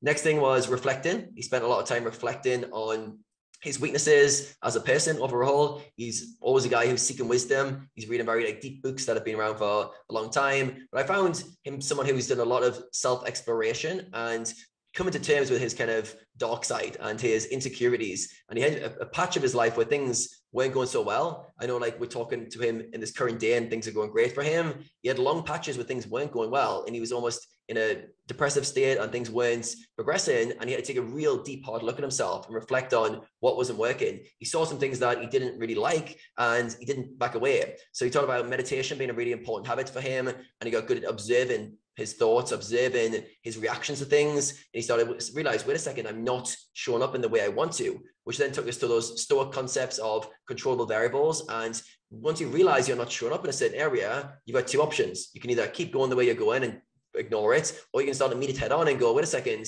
I control these variables. How I'm showing up daily is my job. I can start improving this. And we talked about over and over like his kind of his drive to be better and training to, to be better. And I think it was really good how the conversation started off with sport and then went to gaming and then went to poker. And the, the trend lines was coming through the whole time of always being be getting better and learning from your experiences. But even that saying that, there was a patch in the middle where he kind of went off the rails a bit where he wasn't progressing. So uh, yeah, there's so many lessons there. But I feel like he was a really wise guy and I'll be replaying this one myself to listen to it to uh, to take more notes. How about yourself, Rene? What was the top three takeaways? Yeah, I thought he was a role model for what this podcast stands for, right? To go through your career where you face obstacles and learn lessons through the obstacles that you face. And I mean, that's his mindset, right? He was con- continuously looking for opportunities in moments of adversity. What's this moment trying to teach me? How can I become better? Apparently, I wasn't as good as a player or as good as a person as I thought I was. That's okay. Now I'm going to try to make progress. Indeed, like the work ethic that he took from gaming, from sports, there he learned okay we should just try to continuously get better he's starting to apply that to poker as well thought a very important takeaway was the goal right that was something that when you asked him why did it take 12 years not six not something that he mentioned straight away, but later he came to that. Well, I guess also I didn't really have a goal. He said that he was lazy studying, didn't didn't wasn't really focused while playing, but that was all because he didn't have a purpose. Was probably at then you know he already grinded a little bit. The money part was a bit satisfied from the perspective was satisfying. His environment showing that you know he was good enough that his career choice was a good decision that was probably also satisfied. So at this moment i think he just needed a new sense of purpose that could make him excited and that makes him care about this upcoming session again right? So i think in general that's always a very important takeaway. Uh, indeed looking for controllable things within the chaos kept on coming back. Uh, also knowing that what you're going through at this moment is temporary and it will pass right? That was also a very, very big takeaway. Uh, yeah, I mean, a lot of goodness, but these were a couple of points that I that I wrote down. Um, I want to thank you, Adam, for co-hosting the podcast with me again today. I want to thank Julian again. I want to thank the audience for tuning in. For the audience, remember we have a little promotion going 25% off closing sale mechanics of poker going behind closed doors making room for the Mechanics of Poker 2.0. So last chance to guarantee a seat within the program is this month. The program, uh, the promotion will end in July. So make sure to guarantee your seat. And yeah, that's it. Now, if you learned something in this episode, we would much appreciate it if you like and subscribe. Leave a comment with your main takeaways, give us a five star rating, and follow the pod. This way, we can reach more players and help them reach their big and ambitious poker goals. And if you want us to help you get to those goals, go over to pokerambition.com to find out more.